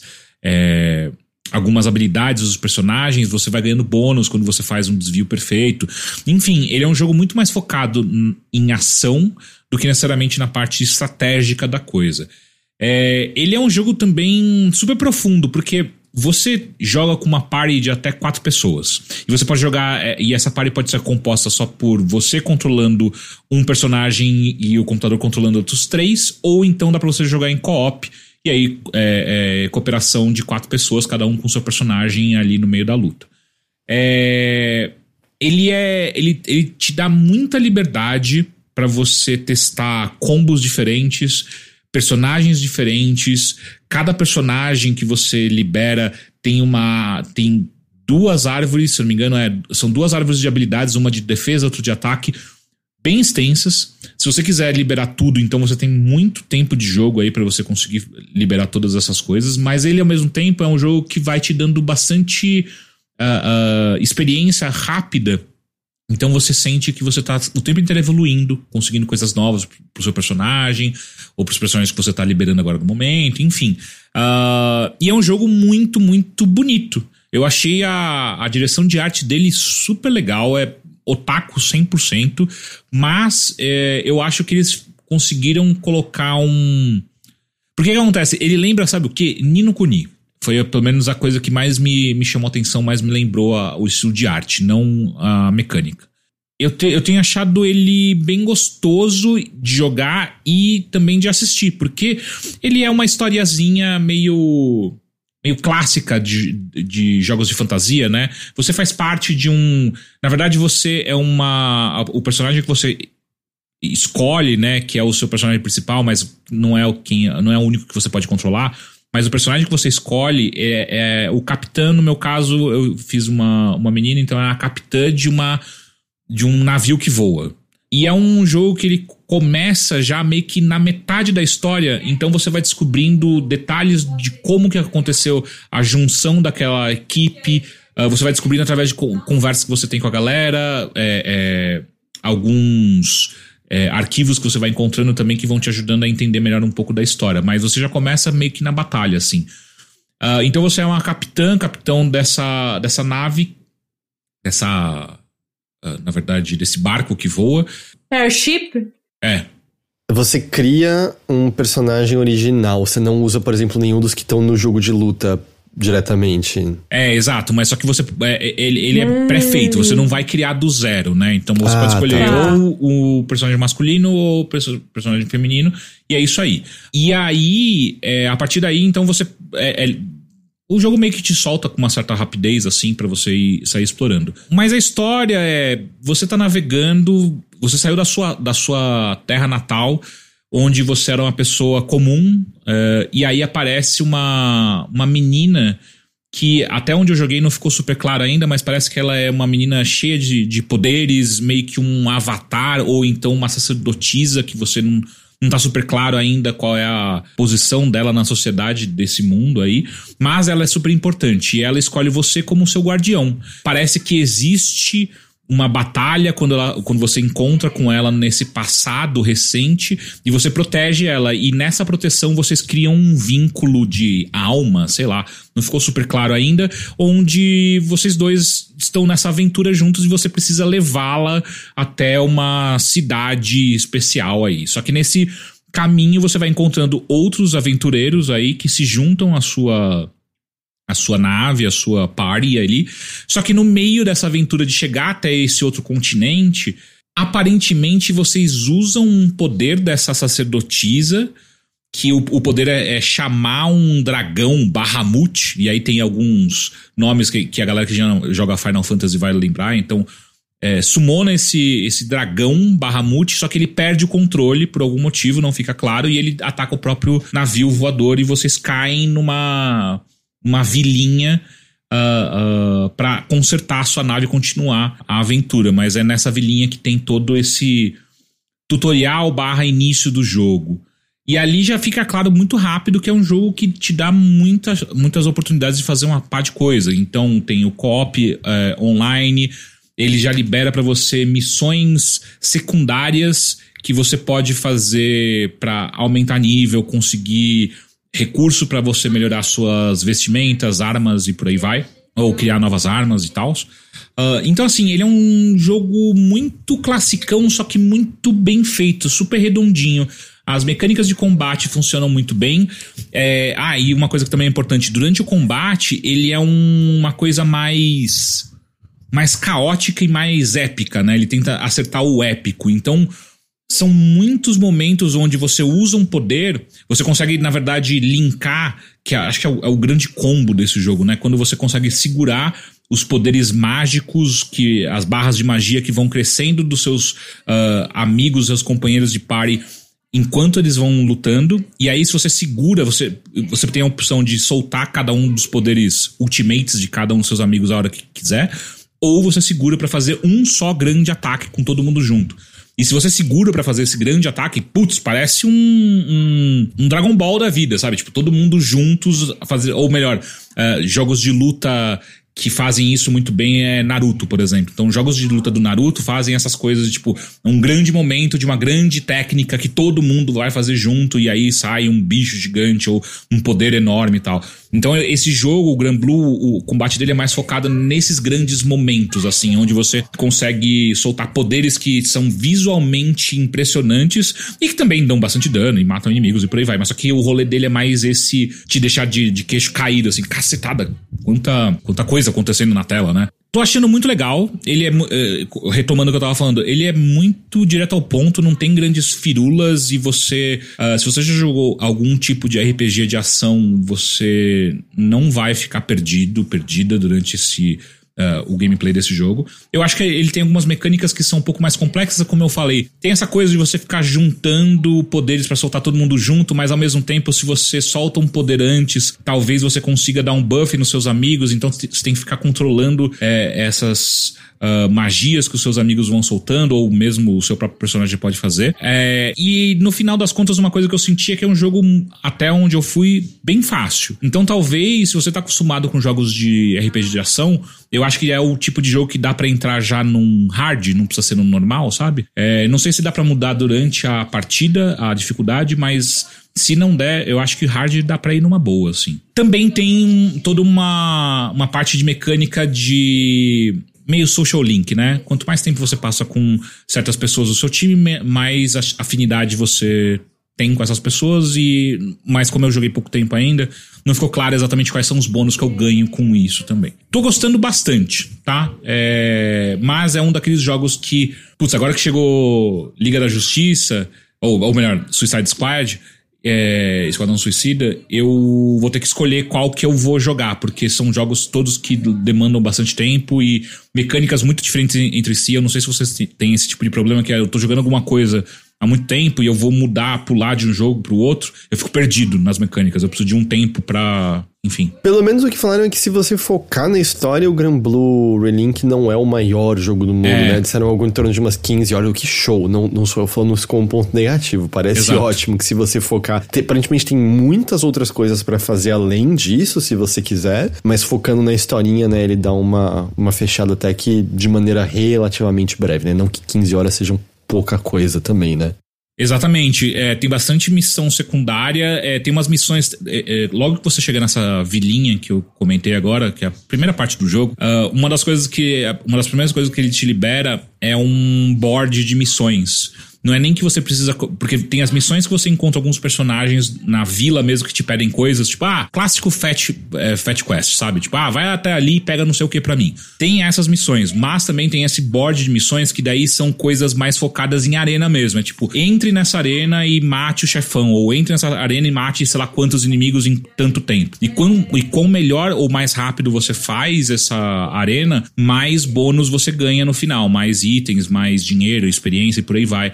Então ele tem esse fator uh, replay, né? E de missões rápidas que eu achei interessante, que inclusive nessas missões você também pode jogar com seus amigos, então ou, ou com aleatórios, né, com pessoas aleatórias. Quando eu joguei, a, a gente a, a nuvem mandou pra gente o jogo antes dele ser lançado publicamente, né? Então não tinha servidores com galera jogando tal. Acho que se eu entrar agora e tentar procurar pares aleatórias para eu conseguir entrar e fazer essas missões, eu vou encontrar com facilidade. Eu não consegui fazer isso antes porque não estava aberto. Mas imagino que tem, é, pelo que eu tenho visto, tá fazendo bastante sucesso, tá vendendo bem. Então deve, o que não deve faltar agora é a galera jogando, né? Inclusive Jefferson Caio apareceu aqui no, no chat, tá falando para eu entrar para jogar com ele. Ou talvez ele esteja falando do, Esquadrão Suicida. Enfim. É, mas os dois funcionam da mesma maneira, né? Tanto o Grand Blue Fantasy quanto o Esquadrão Suicida, os dois têm esse, essa mecânica de, de cooperação, né? Eu perguntar uma coisa como alguém que, assim, eu sei distante, né, o que é Gran Blue, eu sei do lance do Gacha, até um lance que você jogava no navegador, não é? O Gran Blue original, alguma coisa Não, assim? nunca joguei o Gran Blue original. Qual, se, se houver, né, assim, qual é o charme no negócio, assim, existe alguma coisa, uma característica definidora que torna o mundo dele particularmente interessante, chamativo, sabe? Tem esse, esse traço. Porque, não me entenda mal, vendo pelo menos o vídeo do Relink, o mundo parece muito agradávelzinho, pelo menos o pedacinho do vídeo que eu tô vendo, assim, parece que, ah, eu andaria no meio dessa cidadezinha bonitinha mesmo aí, sabe? Mas uhum. tem, assim, um, um traço de charme distinto, assim, que define esse jogo, que é tipo, ah, é por isso que as pessoas amam Granblue. Você sabe? Putz, ó, eu, como eu falei, eu não joguei o Granblue antigo, então, o, o, o primeiro, ou que seja, qualquer outro jogo da série. É, não sei se tem. Eu até, enquanto eu jogava, perguntava, né, pras pessoas, tipo, ah, esses personagens que eu tô vendo aqui, vocês conhecem? A galera que já tinha jogado falou, sim, tipo, todos os personagens que você tá vendo, que já estão na party e outros que dão, dá para você ir liberando, já dá pra. Ele mostra até, tipo, alguns personagens que você pode pegar. Todos esses, esses personagens estão no gacha. Então tem essa parte que quem acompanhou essa série antes vai reconhecer bastante é, coisa e personagens estão ali, né? Mas eu, como uma pessoa nova que tá chegando, cara, é, é um jogo. A aparência dele é um jogo genérico, assim, de, uhum. de fantasia, saca? É muito. Vou reforçar. Eu acho que a, a, direção de arte é muito legal. Os personagens são genéricos, sim, mas só que eles são bem, bem desenhados, é, bem animados, é, bem dublados. É, tô achando. Tem, tem umas piadinhas que super estão funcionando, sabe? Então, assim eu acho que é o típico jogo que não tá tentando reinventar roda nem nada, mas ele faz. Ele vai ticando todas as caixinhas super bem feitinhas, sabe? O suficiente para tipo, cara, janeiro. Ou melhor, agora fevereiro, né? Fevereiro de 2024 a gente já tem um jogo super interessante para você que, que gosta desse tipo de RPG de ação. Putz, prato cheíssimo, assim, de verdade. Ainda mais um jogo que, se você não tiver muita paciência, tipo, ah, eu quero só curtir essa aventura principal mesmo, 15, 16 horas você vai matar o jogo e vai ficar feliz. Agora, é, isso putz, que eu, eu quero. perguntar, né? Ele é meio hum. curto, né? Ele não é muito longo. É, eu acho que 15 horas, 15, 16 horas é que o pessoal tem comentado se você focar só na história principal. Eu não acho nem que é curto, eu acho que é um jogo ok. Sabe? Tipo, cara, 15 horas, puta, jogo ok. Mas se você tiver amigos jogando, amigas jogando, pô, Dá para você fazer copy, fazer todas essas outras missões que eu apontei. E aí, se você quiser liberar, ah, eu vou atualizar, vou, vou pegar todas as habilidades de todas as, a, as árvores de habilidades aqui de não de todos os personagens. Bom, você pode fazer de todos também, né? Mas enfim. Ah, desses três personagens. Cara, aí você já vai ter um montão de jogo para você jogar, porque, enfim, tem muita coisa para fazer ali. Foi uma surpresa realmente agradável para mim. Eu não tava eu tinha visto alguns trailers do jogo tal, eu falei, ah, não parece que vai ser um jogo ruim, mas não tinha nada ali que me chamava muita atenção. Depois da live que eu fiz, três horas de jogo ali, pô, eu me peguei alguns momentos durante o final de semana, tipo, acho que eu vou jogar um pouco de Gran Blue, né? Então, enfim, é, preciso jogar mais para dar mais, né? E bom, como nosso especialista em gacha atual, né, vai ter que depois jogar o Gran Blue original para ver como é o gacha lá dele, né, para poder dizer pra gente. Pois é, aqui. eu preciso ver, mas já me informaram também que o Honkai Star Rail, ele teve uma nova atualização aí falando Teixeira, agora é hora de você voltar, porque tem um monte de personagem novo, um monte de coisa diferente e tal. Então preciso ver, mas. Não sei se ele vai ser um gacha o gacha de Gran Blue vai ser o gacha do Honkai, porque o Honkai foi a primeira vez que um gacha me, me pegou e não pelo fator. E não, eu, eu não, gasto, não gastei nada até agora. Mas exatamente por não precisar gastar que eu achei do caralho. Não sei se o Gran Blue gacha é assim também. Enfim, curti demais. Assistam a, a live. Eu, inclusive, preciso mandar pro YouTube mas a live tá aqui salva no nosso canal, se você perdeu. E assista alguns trailers. Eu acho que se é o seu rolê, é o tipo de jogo, eu acho que você vai curtir. Da hora, então Gran Blue Fantasy Relink, ele tá no PC, certo? É, e PlayStation 5 e Series, é isso? Ou ele saiu pra geração passada também? PS4, PS5 e PC. Ah, tá, ok, ok. Então não saiu pra Series, na real. Não saiu pra, pra Series. Entendi. Gran Blue Fantasy Relink. Exato. Um, a gente já tá meio acho que chegando no, no, final do nosso tempo aqui hoje, certo? Perfeito. É, eu, eu só realmente. Perdão puxar o assunto de novo, é porque eu tava muito curioso para ouvir uma coisa de vocês do Prince of Persia Lost Crowns, especificamente. Uhum. Porque quando eu, eu tinha jogado meia horinha quando a gente tinha tocado no jogo. Você, Teixeira, você chegou até que ponto, mais ou menos, assim, só pra eu saber? Eu acabei de liberar a parte que você tem que ir atrás de três três divindades, parece, para você. Ah, não, as constelações, né? Isso, exatamente. Tá, uhum. tá. É, eu, tô, eu, tô, eu, tô, eu, eu, é, então eu tô atrás da primeira que eu tô subindo. Uhum. Tá, é que a primeira é do lado do lugar, né? Que, é, eu digo a primeira que não é, a prim... É, não é essa que tá do lado, né? Eu tô subindo. E você, GG, você foi até que ponto, mais ou menos? Ah, porque eu nem lembro tá pensando, mais. Só pra falar. É, é, esse jogo, eu tava jogando ele no comecinho de janeiro, e aí com todo aquele negócio do Deck Masters, eu apaguei, assim, né? Preciso ah, voltar sim, a jogar. Acho... Eu não lembro de parei, não. Talvez seja mais fácil até recomeçar, né? Essa altura de. de... Não sei. Eu, eu queria contar para vocês que, assim, eu. Eu fui até o chefe da floresta no hard. Hum. E aí eu passei dela. Aí eu falei. Chefe da floresta é a caçadora? A moça lá é a. Que ela tá em cima floresta, de um bicho. E. É, isso, é, que ela fica num trono ali no fundo. Nossa, cara, que da hora esse chefão. Puta Eu não gostei. Eu não, não gostei dos chefes Porra. desse jogo de maneira. Aliás, eu vou dizer, assim, passado esse ponto eu botei no normal, e o normal foi mais condizente com as minhas habilidades. O hard tava é, demandando um pouco mais do que eu. Do que, eu, do que eu tava conseguindo entregar. Nossa, você tava no hard? Eu tava, eu a descrição me fez achar que o hard era para mim. É, não, o hard não é para mim não, tava um pouco demais, eu tava morrendo toda hora e tinha que voltar Nossa, de novo. e as mobs desse jogo, né, eu achei mais difíceis que os chefões, inclusive. Eu acho que o meu lance é. Eu quase, quase desisti do jogo em certo momento. Hum. Porque eu realmente não gosto do combate nesse jogo. É eu, mesmo? Eu não curti. É eu mesmo? Não Pô, um eu acho o combate tão bom. Nossa, achei Como assim? demais. Assim? eu, eu achei. Eu achei ele cansativo. Eu tive a impressão que tudo demora mais do que eu gostaria para morrer e que o Sargon é mais frágil do que eu gostaria que ele fosse. E aí, tipo, quando eu diminui pro normal, Aí fluiu, porque, tipo, no normal você não tem que pensar para matar as coisas, você só bate e elas morrem, especialmente os chefes e tal.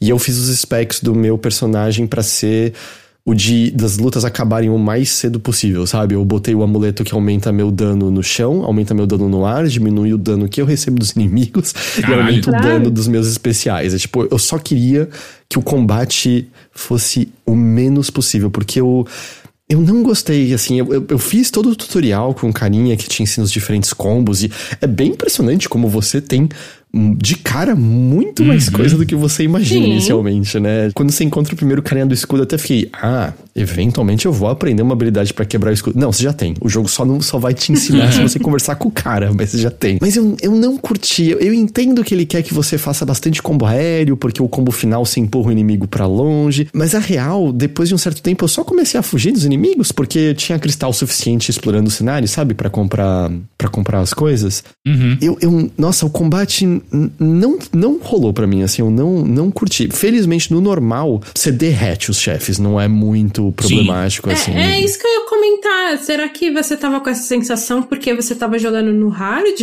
Quando eu fui pro normal, pelo menos o combate era algo que eu não tinha que pensar, sabe? A interação ah. com ele era mínima, eu não tinha que pensar em combo específico, era tipo, ah, foda-se, agora tá tudo morrendo mesmo.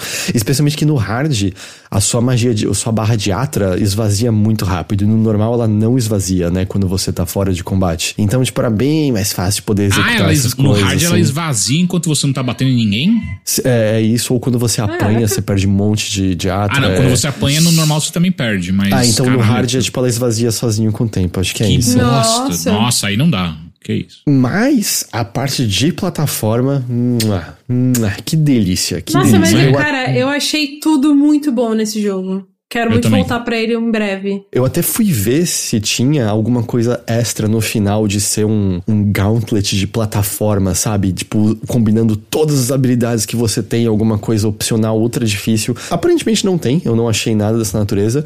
Mas assim, as partes de plataforma, as recompensas no geral, tipo, né? Tá aqui uma moeda chat. Nossa, eu queria. Ou oh, eu passei tanto tempo na última, na última transmissão que eu fiz de Prince of Persia, eu passei tanto tempo fazendo um, uma parte de plataforma onde é, é, você passa na frente de um, de um switch e aí, a, e aí vem uma. Vem tipo um bloco de que ele bate na parede e ele fica por alguns segundos ali, sabe?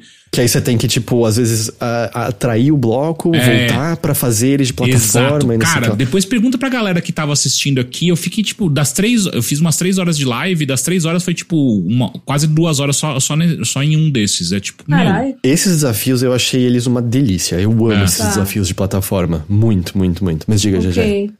Não, eu ia perguntar, mas você zerou, não foi? Não foi? Zerei, zerei, zerei. Eu, ah. eu fiz bastante, assim, eu não peguei todos os baúzinhos, como eu falei, mas peguei todos os potes de areia, todas as missões, eu fiz, eu fiz bastante. Hum. Também dizer, o inferno tem um lugarzinho especial para quem fez os inimigos voadores desse jogo. Puta que pariu! demais, mano. Isso foge, mas assim, a última habilidade, a última habilidade de todas, é uma que basicamente anula qualquer problema que você tem com os bichos voadores, e a última habilidade te dá uma uma liberdade de travessia deliciosa que eu gostaria de ter adquirido mais cedo no jogo, sabe? É uma pena que, que é a última de todas, assim. É uma delícia atravessar de um canto pro outro.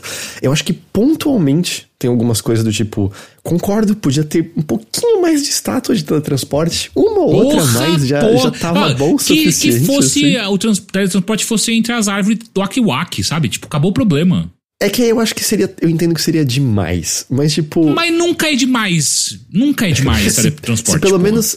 Vamos supor assim, ah, tivesse algumas árvores de Wak Wak que, sei lá, são vermelhas e elas permitem você voltar pra base. Puta, é. já tava ótimo. Já, já tava feliz é, com isso daí, uma boa sabe? Mesmo. E, e, eu acho que de vez em quando eu gostaria que o hitbox dos espinhos fosse um pouco mais claro, sabe? Tem vezes que eu, pô, eu já morri e, tipo, ué, não fui atingido. E tinha vezes que eu jurava, tipo, nossa, aqui eu tô só morri, porra, como assim? O que aconteceu uhum. aqui? Pode crer. Mas, mas assim, as partes de plataforma foram as que eu mais adorei, assim, e por mais que a recompensa não seja nada demais, o fazer o desafio é bom. Tem um desafio que não é nem que ele é especialmente difícil, mas ele é um que é uma sala fechada e ficam saindo uns espinhos do fundo e você tem que ficar desviando deles e coisas assim. Hum. Quando você morre, você tem que fazer tudo de novo e, e, tem que esperar. Que é tipo, caralho, desafiador e a recompensa é um novo visual pro Sargon. Vai se fuder. é, nossa, vai se fuder. Quando você chegar no final, tipo, a parte de areia, até agora, areia movediça, que tinha umas lacraias gigantes quebrando ah, eu adoro essa parte. Foi incrível, mas, cara quando você chega no final de um bagulho que levou um mó tempão, você misturou todas as habilidades que você tem de travessia, voltar no tempo e o caralho a quatro, e aí você quebra, chega no final e é dinheiro, tipo, ah, não, mano, e nem é muito, né? É tipo, ah, não. beleza, 50 moedas, vai se fuder, cara, vai se fuder. O que, que tem para comprar? Bom, a melhoria de amuleto que eu não tô usando, né? É. e, tipo, umas coisas assim, mas tudo bem, fa faz parte, né? Todo Metroidvania tem essa questão de nem toda hum. recompensa vai ser incrível, e de verdade, no geral. Eu acho que esse jogo tem mais recompensas, pelo menos boas barra legais, do que recompensas totalmente inúteis chatas. Mas eu encontrei, tem, encontrei, tipo, sem guia mesmo, as areazinhas secretas, o tal do navio fantasma. A única coisa que eu falei, eu usei guia, esse quebra-cabeça do, do Poço das Areias Infinitas, acho que é isso que chama, né? Hum. Um lugar não lembro lá embaixo. qual que é esse. Depois eu, você me, me, mostra, se você lembrar. Assim que eu olhei a resposta, eu falei, ah, ainda bem que eu olhei. Eu nunca, nunca, nunca, nunca ia descobrir isso aqui de jeito Isso aí é mais indie game que você tá falando. Não, é, você já deve ter passado pelo jogo que tem uns pedestais prateados no chão. Eles são quebra-cabeças que é tipo, olhe o cenário e resolva por conta própria. E são tá. quebra-cabeças bem legais porque você tem que pensar nas habilidades que você tem, coisas assim. Acho que nem todas as habilidades se acabam usando tanto assim, né? Tem algumas que são mais pontuais, do tipo aquela de você absorver coisas num portal e cuspir elas de volta. Até você pode usar bastante no combate, mas em termos de navegação acaba ah, sendo é. um pouquinho subutilizado, assim, né? Mas eu vou te dizer, sabe a parte que fiquei surpreso. Hum. Ele de fato vai usar clichês de viagem no tempo, mas eu acho que eles foram bastante bem utilizados, assim. Uhum. Eu acho que tem coisas da história que você adivinha que vão acontecer, mas ainda assim eu gostei como foram executados e tem. Você tá para chegar neles, então, Teixeira, você não chegou. É, você tá para chegar nos chefes e tem um deles especificamente que eu achei especialmente tocante o encerramento da, da luta. Eu, eu, eu acabei de lembrar, eu cheguei no. Eu parei a, a última transmissão num chefe que foi a primeira vez que eu achei um chefe difícil de verdade, que é o maluco do arco e flecha. É, não, é esse, esse maluco. Mano, vai tomar no cu, cara. O cara não toma dano e ele fica fugindo o tempo inteiro de mim. Esse cara, eu acho que assim, eu, eu morri umas três vezes nele, era tipo, nossa, eu sou muito bom, falta um décimo da vida dele. E todas as vezes que ele me matou é, eu não consigo encostar nele. Eu é, não consigo é, é. encostar é. mais em você. Mas você tava usando o bagulho de voltar no tempo, o seu clone? Não, eu sempre esquecia que eu tinha essa habilidade. Cara, e, e, é, a única maneira que eu tenho dado dano nele é, é com isso, sabe? Eu deixo o meu clone lá atrás, vou atrás dele, quando ele, quando ele foge pro outro canto, meu clone tá lá, daí eu consigo acertar ele. Ah, você passou desse chefe ou não? É isso que eu tô falando? É. Não, não, não. Eu morri, morri eu já, já tava com 3 horas de live, daí eu morri umas 4, 5 vezes. Eu falei, ah, para, chega. Próximo. Você vai ver, a conclusão dele foi. Me pegou um pouco, sabe? Eu fiquei, ah, nossa. Ah, é? Foi, foi a meio... dele que é legal? É, uhum, é, tem outros também, mas o dele especialmente. E eu, eu realmente achei assim que, tipo. Não é uma narrativa profundíssima nem nada, mas tem bons momentos. Eu, e eu acho que, especialmente se você parar para ler os documentos, você entende a, a, história do Monte Caf, do reino que existiu ali, coisas Sim, assim. Isso é bem legal mesmo. Eu apreciei tudo isso. É meio engraçado que se você procura os documentos e os lê, você sabe de twists antes da história contar para você. Teve um documento que eu li que revela a natureza de um personagem que eu fiquei, ah, uau, será, será que isso é pra eu saber? E aí é uma revelação depois na história, assim, ah, eu li no papel isso antes. É, isso não vai acontecer comigo porque eu, eu, saio pulando tudo porque eu tô em live. Ah, ok. É, a mesma coisa, a profecia, ela, ela te dá uns. Não é spoiler porque é o próprio jogo te falando, mas se você faz, procura os potes de areia e lê a profecia, você entende, você saca o que está para acontecer. Mas mesmo assim, é tipo, até mesmo o final do jogo, eu apreciei bastante onde o Sargon encerra a sua jornada, sabe? Uhum. Onde ele começa, onde ele encerra. E especialmente porque você vai vendo ele ele ficando mais ferrado com essa jornada, né? Ele vai ganhando novos cortes, ele vai ficando mais sujo, mais rasgado, e de vez em quando você tem um contraste. Sim, isso é bem legal mesmo. Depende da skin que você tá usando também, né? ah, ok. Eu tava usando a skin base mesmo. Porque as skins são horríveis, tipo, não é nem que ele ganha uma roupa nova, ele troca a cor inteira. Tipo, de repente fica rosa, de repente Sim. ele fica azul, é meio bizarro. É bem feio, na verdade. Eu tô com uma skin agora que não mudou muito e tava inclusive mostrando os machucados, mas eu tava com uma anterior a essa que eu achei super bonita, mas só que que não tava refletindo. Parecia que é, é aquela coisa, tipo, existe toda uma coesão de direção artística super bonita nesse jogo e de repente a skin é você é, vermelho. E é tipo, é, faz sentido. Ah, eu tô feliz que não foi só. que não fui eu que talvez tenha comido mosca, porque o Icaro falou, Heitor, você viu que tem tipo um personagem que você não encontra? E eu fiquei, uai.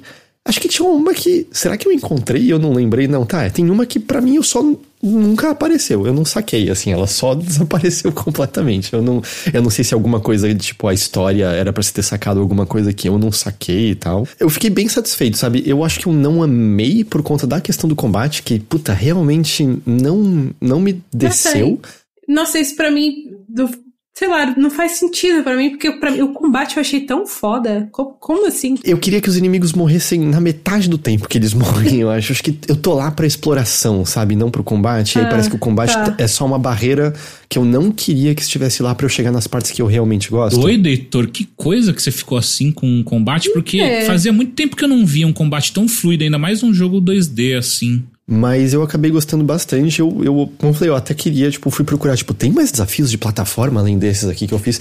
Porque quando você ganha mais habilidades, né? Tipo, ei, vocês não vão acreditar, mas você pega um pulo duplo em certo momento. É, eu já peguei. sim. Não, você sim, eu quero dizer, óbvio que tem um pulo duplo, sempre tem um pulo duplo. Mas demorou, hein? Caralho, esse jogo foi um daquele, daqueles que te dá muito tempo lá na frente só o pulo duplo. O twist dele não é que você não tem um pulo duplo, é que demora mais do que você acha. É. O lance é assim, demora, mas eu terminei com 20 horas esse jogo.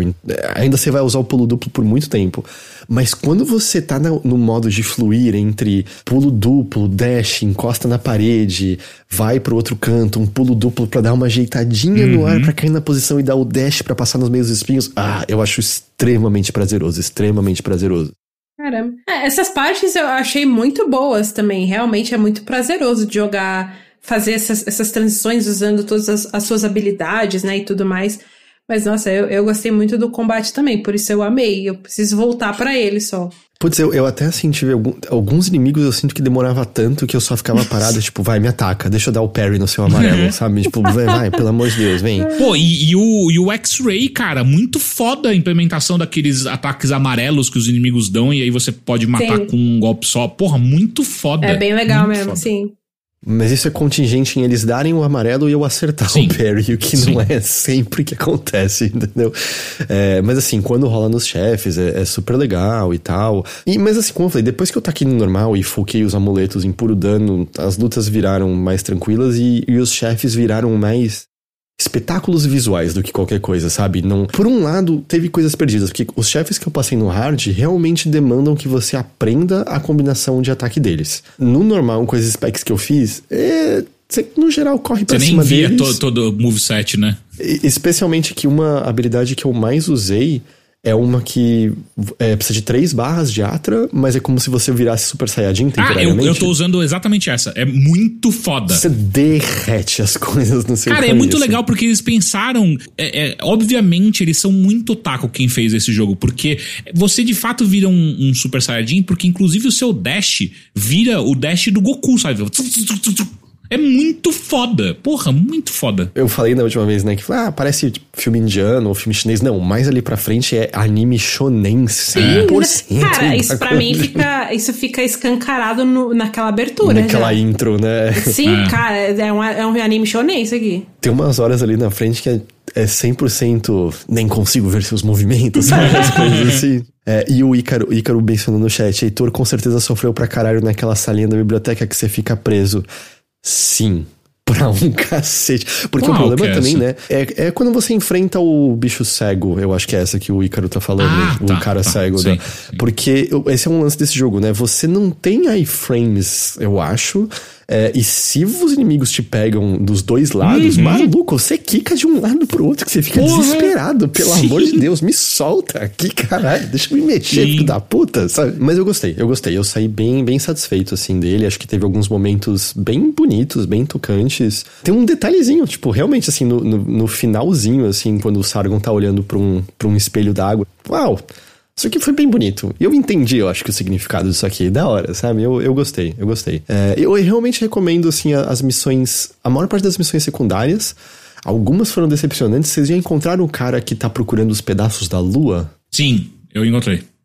Nossa, eu, eu encontrei esse cara também. Conclusão é a coisa mais decepcionante do mundo. Eu achei que ia ter algo mó legal e ia ser tipo, ah, acabou. Okay, Inclusive, é esse cara, eu descobri um bug, porque eu tava jogando um jogo, é, a legenda em português e dublado em persa. E nesse cara, toda vez que eu chegava para pegar a quest com ele, o jogo travava. É mesmo? Aí eu tive que passar para inglês a dublagem e aí funcionou. Peraí, ele travava de que jeito? Seu controle parava de responder? Não, parava, o jogo frisava assim, tipo, ah. não andava, não acontecia nada. É porque eu tive um bug quando você encontra um pirata dentro de um navio eu fiz duas vezes, todas as vezes que eu terminava o diálogo com ele, o jogo tava rodando e o meu controle parava de funcionar. Aí eu fechei o jogo, abri, fiz tipo, 10 minutos de novo, cheguei, travou certinho no mesmo ponto de novo. Eu falei, puta, não. Aí eu despluguei o controle, pluguei de novo e aí funcionou. Ah, é, é, é um não, esse travava tudo. Ali. Tipo, eu tinha que sair pro menu e voltar. Mas é, eu só queria mais mencionar, mencionar isso, sabe? Tipo, pra, pra, que foram impressões que eu tive, assim, que, putz, é, eu, eu, Teve algumas coisas nele que me incomodaram um pouquinho, mas no geral eu, eu gostei bastante, assim. E, da, e é um jogo que da, tá indo, infelizmente, mal, né? É, Ele não tá vendendo muito, né? Parece que não. De onde veio essa info? Eu só vi as pessoas mencionando, mas eu não vi se foi a própria Yubi que, que Eu vi, é, não, isso. eu vi algum daqueles analistas lá do do Twitter, aquela, eu não sei se foi o o Piscatella? Ai, caralho. O Zugex? É, não sei se foi o Zugex ou foi um outro que eu sigo que tava comentando que tinha batido 300k, 300 mil cópias vendidas, Nossa. tem umas duas semanas atrás. E sei lá, né? Tipo, não tem nenhuma confirmação, mas também é o tipo de informação que é difícil confirmar, porque a, a Yubi não vai querer contar quantos ela vendeu, se vendeu tão mal. Assim. É. Se, se tivesse vendido bem, eles já tinham anunciado. É, exatamente. É, é, é. Qual será a questão? É o, será que é o preço? Porque ele é, Eu, ele é meio putz, caro, né? É que assim, é o tipo de jogo que se você sabe o que você tá comprando, eu acho que vale a pena. Vale. Mas se você não sabe o que, que é o jogo, se você tá tipo, ah, pô, queria um joguinho mais de boa, 2D, Metroidvania para jogar, tal, menor, né? Porque não é um.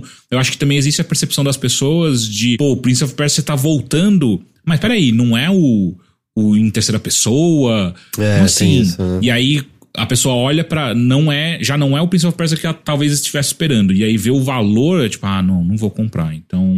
É, faz sentido. Hum. Se você tá esperando um novo Sands of Time, não é isso, Exato. né? Não é nem a intenção que seja isso, né? É, ah. tá, tá falando aqui que foi, foi uma matéria do Inside, Insider Gaming que rolou e falou que vendeu mais ou menos 300, 300 mil. E ganhou. E que a receita foi mais ou menos 15 milhões só. Caralho. Me parece ser o tipo de jogo que daqui um mês, dois meses começa a aparecer em promoção. É, foi você Nossa, que falou, Gigi, eu, Foi você que falou da hipótese que eu, eu realmente acho que talvez tenha até um. Eu vejo assim. Possibilidade que é. Eles botaram um preço talvez um pouco alto para incentivar as pessoas a assinarem a Ubi Plus. Não, não fui eu que falei. Não foi você que falou isso? Não, eu, eu acho que foi, você que falou, achei... Heitor. Não, é. Eu fui eu que falei? Eu nunca falei isso. Eu, talvez não tenha sido ninguém aqui, eu não sei. que papo de maluco. Tipo, tem horas que você olha e fala assim, talvez seja, porque tipo, eu assinei a Ubi Plus por conta disso, eu já cancelei a minha assinatura. Tem essa parte também, mas eu assinei a Ubi Plus pra que jogar isso, né? É 59, né? 59 reais, é isso? Eu acho que foi isso, é. é. 59 reais por um mês e você joga, pega, talvez outras pessoas encontrem outros jogos nessa no Ubi Plus pra, pra jogar, mas Pô, por 60 reais esse jogo, caralho, vale a pena demais. Vale, vale mesmo. Mas é que eu não sei, essa estratégia assim, não. não, não é, não acho. É, não é um Game Pass, né, gente? É... E assim, esse pedaço que você tá, Teixeira, eu acho que é o que eu mais gostei, porque é o pedaço que você tem meio liberdade para qual direção você vai seguir, assim, não é tão é, fixo a direção que você vai. E aí você tendo essa liberdade de dar uma, uma explorada aí para diferentes lugares é. Eu acho que foi a minha parte favorita do jogo. Mas enfim, perdão, eu só. Perdão Shai que eu só queria. Como eu joguei tudo e aí vocês também tinham jogado, eu queria só falar um pouquinho do, do Prince of Persia pra não, não passar em branco. Tá de boa. Beleza? A gente fica por aqui então por hoje?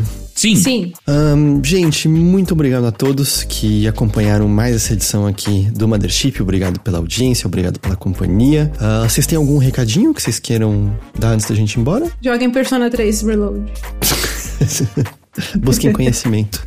Uma coisa Busque que talvez é. Mas, mas, acho que na verdade o podcast, o podcast vai sair depois. Mas tem. Essa semana tem live da GG, tem live tem. minha. Imagino que você também vai fazer alguma live ainda essa semana, Heitor. É, vai depender se minha internet cooperar. É. mas, de qualquer maneira, você que está escutando a gente é, agora Fique ligado, ligada no canal do Over, porque durante o carnaval possivelmente eu vou fazer alguma coisa também, porque eu vou ficar em casa de boa. Então vem passar por lá, fazer uma marchinha com nós. Que, e ativa lá o sininho para você receber uma Boa. A notificação quando a gente estiver online. É isso. Então é isso, muito obrigado a todos. A gente vai ficando por aqui, mas semana que vem a gente está de volta com mais uma edição do Mothership. Até lá. Tchau! Beijo! Tchau, tchau.